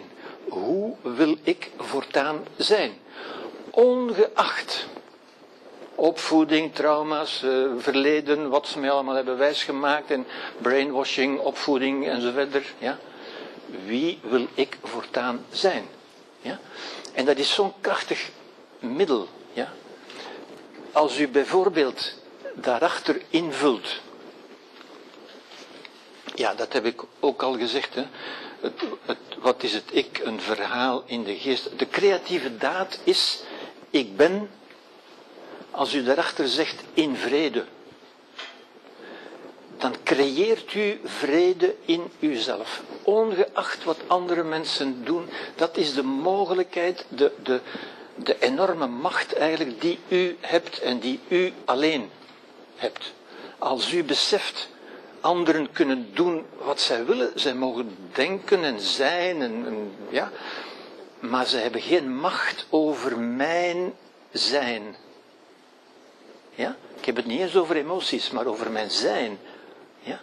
Ik kan zijn, mijn zijn, daar kan ik zelf vorm aan geven. Een van de manieren die ik kan doen, is van te zeggen, ik ben in vrede. En als u dat zegt bij uzelf, of als u dat gewoon hier, nu, met mij meezegt, ik ben in vrede. Als u dat denkt, als u dat zegt of denkt, of als u het met mij meedenkt, dan kunt u niet anders dan bij uzelf vaststellen dat er iets van vrede, van ontspanning in uzelf ontstaat. Uw lichaam reageert ook daarop. En dat is zo, mensen vinden dat zo wonderlijk als ik dat bij patiënten doe. Ik heb, ik heb patiënten die mij regelmatig opbellen en zeggen, wil u het nog eens op mijn, op mijn voicemail inspreken dat ik uw stem kan horen? Die simpele woorden, ja? dat realiseren dat dat uw macht is en dat niemand anders die macht heeft.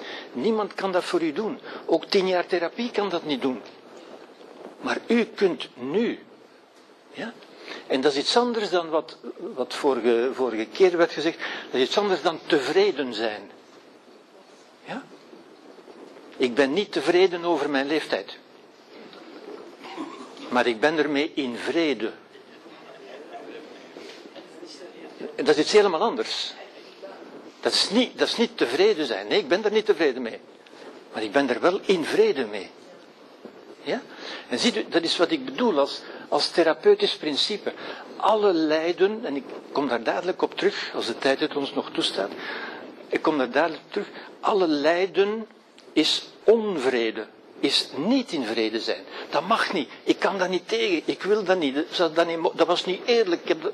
Mensen hebben duizend manieren om lijden te creëren. En het is maar één manier om, om dat lijden te beëindigen. Ja? Want hij zei, ik ben in vrede. Ongeacht, daarmee lost u niks op. Tenzij uw eigen lijden. Ja? U lost niks op in de wereld. U moet ook niet verwachten dat de wereld zich zal veranderen, of, of u moet daar niet voor bidden, of voor smeken, of voor hopen. U moet het creëren. U moet dat niet, maar u kunt het. U kunt dat creëren. Ja? En als u dat nu hier ook maar 1% van voelt, dan weet u, ja, die 1% dat kan 2% worden, dat kan 10% worden.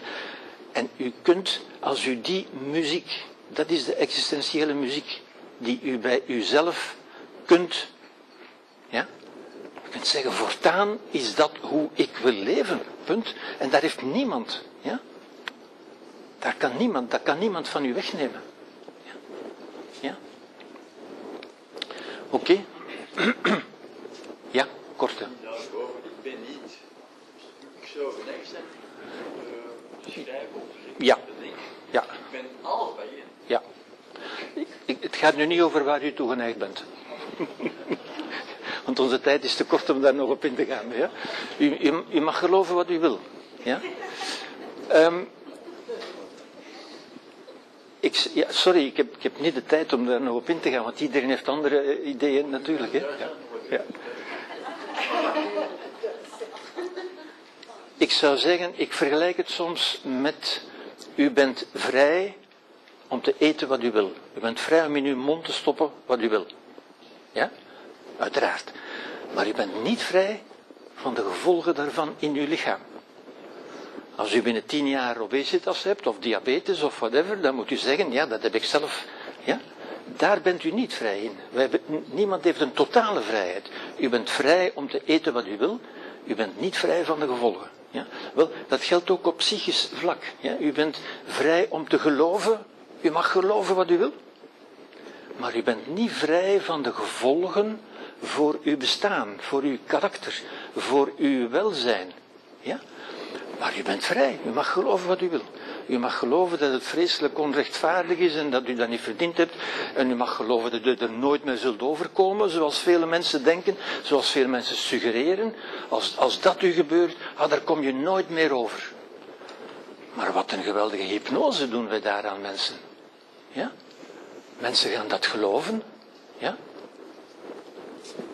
Oké. Dit is van Lao Tse. Die hetzelfde, Lao Tse is de auteur van de Tao Te Ching. Ja?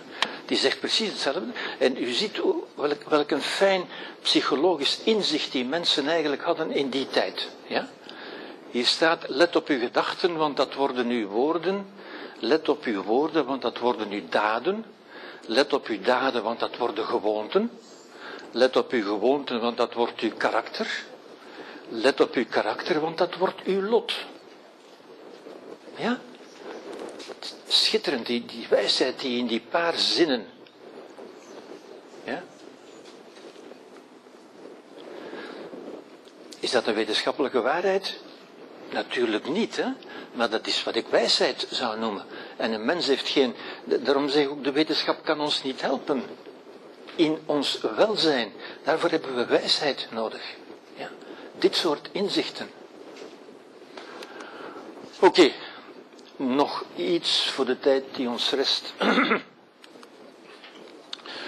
Om te beginnen een vraag. Een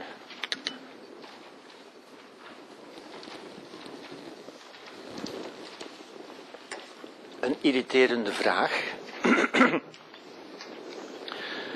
en u weet, een goed, een goed meester moet inspireren en irriteren.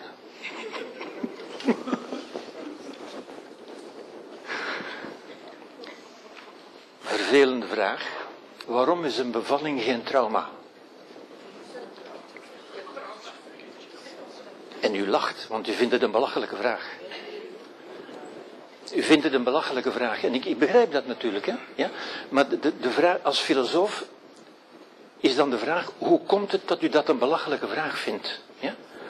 Waar- waarom is dat? Dat is een evidentie, een bevalling. Dat is, alleen meneer, hè, dat is toch geen trauma. Oké, maar waarom is dat geen trauma? Ja? Het gebeuren zelf is toch een vreselijk ingrijpend, een vreselijk verscheurende gebeurtenis, zou ik bijna durven zeggen. Ja? Waarvan je zou denken, als mensen dat hebben meegemaakt, dat gaan ze toch zeker nooit meer opnieuw willen? Gaan ze toch zeker zeggen dat nooit meer? Maar nee hoor. Nee, ze willen dat nog. Ja? Ja? En dat, is juist waar de filosoof zich voor interesseert. Hoe komt dat? Hoe, hoe kan dat? Iets dat zo erg is, als nu, ik, ik denk soms, als nu iemand die, die niet zou, laten we zeggen, een marsmannetje of zo, ja? en die zou die vrouw zien lijden, zonder te begrijpen wat er gebeurt, die zou toch zeggen, maar dat is onmenselijk? Dat kan toch niet? Dat moet toch stoppen? Ja? Toch niet. Toch is dat geen trauma. Heel merkwaardig om over na te denken uiteindelijk. Hè? De filosofen denken vaak over evidente dingen, want die leren ons wat. Ja? Door een verhaal met een betekenis en een context. Men wordt erop voorbereid, men kijkt er naar uit, het wordt voorgesteld als iets goeds. Mensen applaudisseren, u wordt gefeliciteerd, u krijgt cadeautjes. Dat hele verhaal er rond. Het gebeuren zelf verandert daar niet door, maar het verhaal dat u erover vertelt, maakt dat u zegt, ja, dat was een geweldige gebeurtenis, dat was een gelukkige gebeurtenis. Heel merkwaardig. En ziet u, de feiten zijn weer voorbij. Het enige wat blijft is het verhaal, de betekenis, het narratief. En mensen zeggen, mensen noemen het een gelukkige gebeurtenis. Is dat, is dat op zich een trauma of een gelukkige gebeurtenis? Geen van beide. Het is een gebeurtenis die door sommige mensen een trauma kan worden genoemd en door andere mensen een gelukkige ervaring. Ja? En dan ziet u weer de kracht van het verhaal dat wij vertellen bij een gebeurtenis.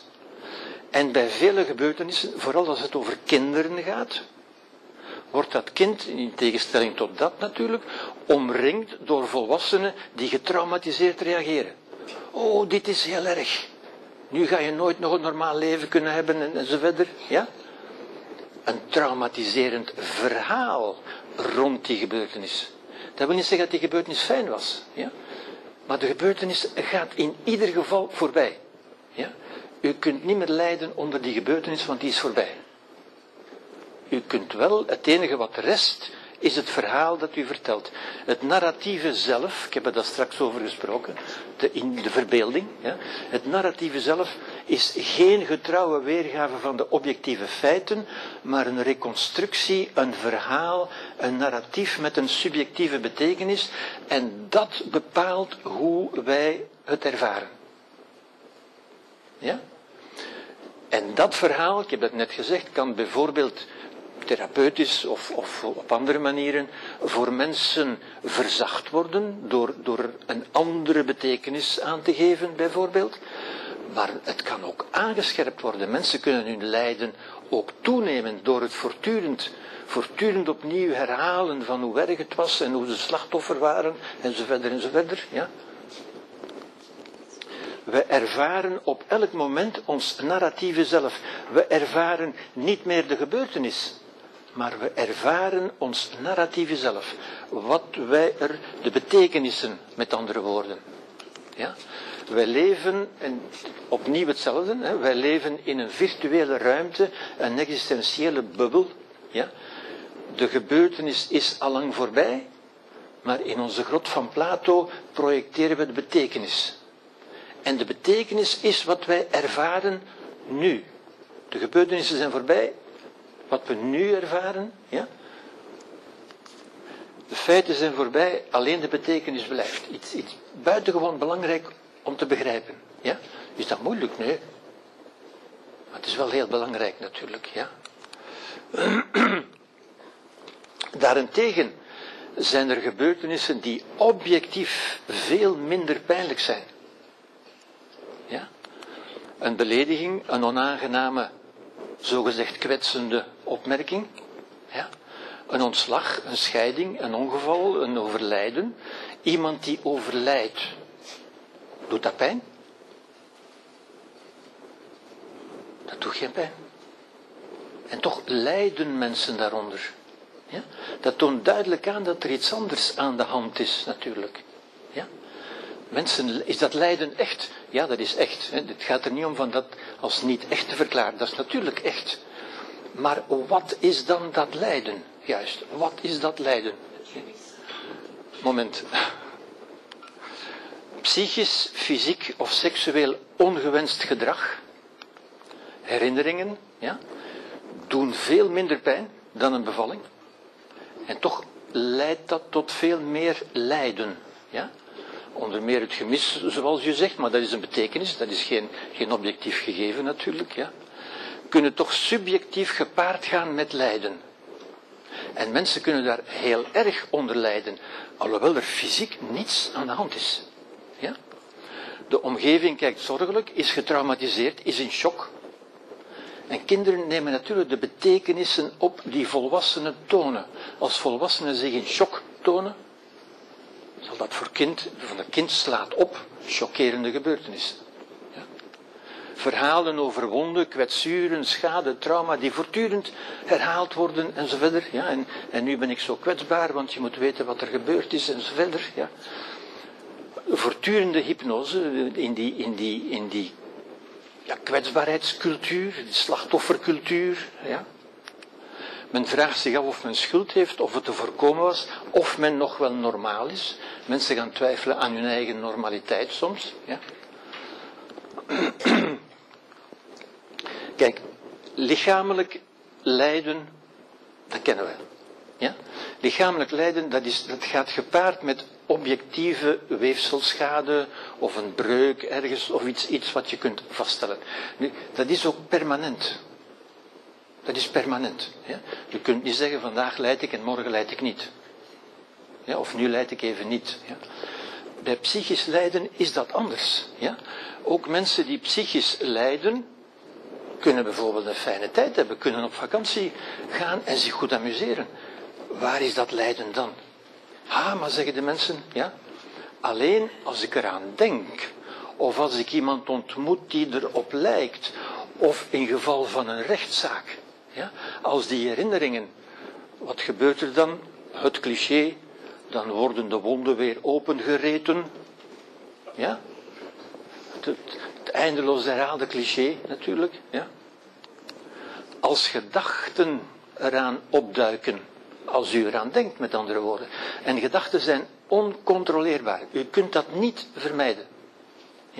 Niemand kan vermijden, niemand kan zijn verleden uitwissen, niemand kan vermijden dat beelden of, of ideeën van het verleden opduiken. Ja? Vaak in stand gehouden door de weigering te aanvaarden. Mensen blijven verklaren, ik kan dat niet aanvaarden. Ja? En dat kunt u eindeloos blijven zeggen. Is dat zo? U kunt dat wel aanvaarden, maar u verkiest het niet te doen. Dat is uw recht natuurlijk. Ja? U mag denken wat u wil. U bent vrij, maar u bent niet vrij van de gevolgen. Ja? Maar uiteindelijk is het al aanvaard. Want wat zich voordoet, is aanvaard. Niet door u, maar door het leven, door, door het universum. Het heeft zich voorgedaan. Hoe zou u dat kunnen niet aanvaarden? Als u daar even over denkt, is dat, is dat totaal absurd. Maar u kunt dat wel blijven zeggen. Ja? De eis van wraak ook, de eis van wraak en bestraffing, wat wij gerechtigheid noemen dan, wat, waarvoor de processen moeten dienen. Ja? De eis van antwoorden op onopgeloste vragen, de ondraaglijke vragen, zogezegd. Zijn die ondraaglijk? Maar nee, want hoe zou u ze anders dragen? Ja? Ja? U kunt, als u kunt zeggen dat ze ondraaglijk zijn, wil dat zeggen dat u ze draagt. Ja? Hoe zouden die ondraaglijk kunnen zijn? Maar dat zijn van die clichés, die worden in stand gehouden natuurlijk. Ja? Oké, fysieke pijn is een fysiologisch gebeuren in het lichaam, die we ook objectief kunnen vaststellen. Daar is geen discussie over. Psychische pijn is een gebeuren in de psyche. Ja? Nu, in de psyche, dat wil zeggen ergens in die geest die u maakt, die u creëert. De existentiële muziek, zoals ik het genoemd heb. Ja? Er is geen oorzaak in de buitenwereld. Er is eventueel een aanleiding, u doet dat natuurlijk niet zomaar, maar wat in de buitenwereld gebeurt is niet de oorzaak van uw lijden. Ja? De oorzaak van uw lijden is iets anders. Wat niet in het bewustzijn is, kan geen oorzaak van pijn zijn van lijden zijn. Ja? Als iemand, laten we zeggen, als iemand overlijdt en u weet het niet, dan hebt u er geen lijden van. Het is alleen lijden als u het verneemt. En als u het verneemt, dat wil zeggen dat u het in uw bewustzijn binnenlaat. Dan is het aanwezig in uw bewustzijn. U kunt alleen maar lijden onder dingen die in uw bewustzijn aanwezig zijn. Ja? En het lijden is met name in de geest een intrapsychisch conflict tussen incompatibele cognities. Dat is een beetje moeilijk gezegd, om een beetje geleerd te doen natuurlijk. Om te zeggen, twee bewustzijnsinhouden, twee gedachten, die niet samen kunnen zijn, die incompatibel, onverenigbaar zijn. En het is dat dat incompatibiliteit, dat, die onverenigbaarheid, dat, ge, dat gevring, dat schuren van die twee gedachten, dat is uw lijden. Het is alleen maar dat. Ja? En dat is precies, het is weer merkwaardig natuurlijk. Hè? Dus er is iets, dat is de eerste gedachte. U bent bewust van iets. Als u er niet bewust van bent, kan het u niet doen lijden. Dat is duidelijk. Ja? U moet het weten. Het moet in uw bewustzijn zijn. Er is iets waarvan u tegelijk, en dat is de tweede gedachte, de tweede gedachte is dat ik niet wil. Dat ik zo gezegd, hoe zeggen mensen dat, dat ik niet kan aanvaarden. Nu, dan hebt u inderdaad twee gedachten die niet samenpassen. Ja? Want het is er. Ik aanvaard het niet, maar het is er toch. En het gaat niet weg of ik het niet aanvaard of niet. Ja? En het is dat wringen. Ja? Dat, dat schuren van die twee gedachten. Ja? Wat als onaangenaam, wat ook het gemis bijvoorbeeld, of er zijn honderden woorden om dat te benoemen, ja? dat is een lijden als gevolg van er is iets dat ik niet wil, of, dus bijvoorbeeld kritiek, een scheiding, een overlijden, een ontslag, ik wil dat niet, maar het is er toch. Maar dat mag niet, ja, maar het is er toch. Ja? Ziet u, die, dat, dat schuren, dat conflict tussen twee gedachten. Ja? Of ik wil iets, en dat wordt dan meestal gezegd van ik heb toch recht op. Ja? Ik wil iets dat er niet is. Ja?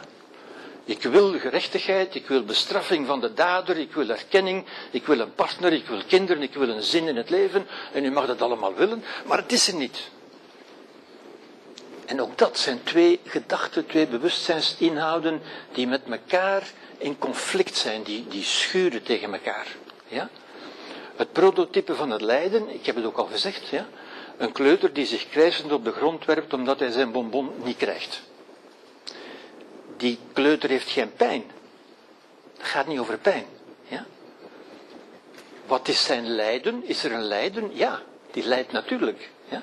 Dat is een onwelzijn, dat wil zeggen dat schuren, dus ik wil dat en ik krijg het niet. Ja? Twee bewustzijnsinhouden. Ja? Een beetje, een beetje uh, hoe zou ik zeggen, erudieter gesteld, noemt men dat cognitieve dissonantie. Dat wil zeggen een dissonant in uw geest, in uw brein. Ja? En met een dissonant, en dat vind ik weer zo'n mooi inzicht in feite, ja? u kent allemaal dissonanten in de muziek. Ja? En u weet ook, als u naar een muziekstuk luistert, vaak, niet altijd, maar vaak is het zo dat op het einde van een muziekstuk, ja, zo de voorlaatste, het voorlaatste akkoord is meestal een dissonant akkoord. Dat is een akkoord dat wringt, ja, en dat, dat doet u verlangen naar uh, spanning, spanning, en dan komt die consonant, ah, ja, en dat wekt hetzelfde soort onaangenaamheid, maar dat is een, zou ik zeggen, een aangename onaangenaamheid. Ja? Omdat we dat als een aangename spanning ervaren, maar het is een spanning. Een spanning die opbouwt en die zich ontlaat in ah, het is weer een consonant. Wel, dat is een precies beeld, het precieze beeld, ik kan het niet juister zeggen, voor psychisch lijden. Psychisch lijden is die dissonantie waar u in blijft. Ja? Hoe kunt u die dissonantie oplossen? Kunt u die oplossen? Ja, hoe moet u een dissonant in de muziek oplossen? Door één van die twee noten te veranderen. Soms maar een halve noot. Ja? En dan wordt dat van een, van een, van een irriterend akkoord. Ja. Ah, de ontspanning. Ja? Wel, psychisch lijden is juist hetzelfde. Hoe kunt u die dissonantie oplossen? Wel, door één van die twee gedachte-inhouden te veranderen. Door de feiten te veranderen? Nee, want dat kunt u niet. Maar wel door uw denken daarover. Ja? Door bijvoorbeeld, daarom zei ik daarnet natuurlijk met opzet. Ja? Dat wil niet zeggen dat u dat goed moet gaan vinden. Maar u kunt er wel in vrede mee zijn. En vrede is het einde van alle lijden, is een consonant. Ja? En vrede Daarom zeg ik er net met opzet, ik ben niet tevreden, maar wel in vrede. Ja?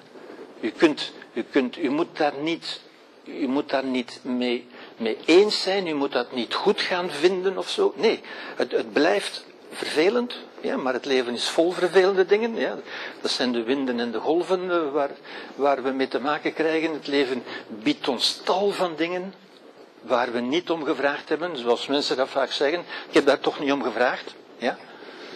Dan zeg ik, welkom in het volwassen leven. Ja. In het volwassen leven zijn er tal van dingen waar u niet om gevraagd hebt en die u toch zult moeten.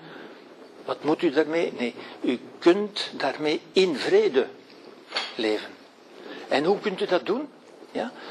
Dat is, vrede is aanvaarding. Hè? Mensen zeggen ook, hoe, moet ik dat dan doen? Hoe moet ik dat nu aanvaarden? Ik kan dat toch niet. Ze zeggen, dat is toch onaanvaardbaar. Alsof dat een eigenschap van die gebeurtenis zou zijn. Dat is onaanvaardbaar. Dat kan al niet, want het heeft zich voorgedaan. Ja? U kunt blijven zeggen, ik wil het niet aanvaarden. Maar dan creëert u dissonantie. De dissonantie is, het is er en ik wil het niet aanvaarden. Die, die, dat, leid, dat is een lijden, dat is het echte lijden. Ja?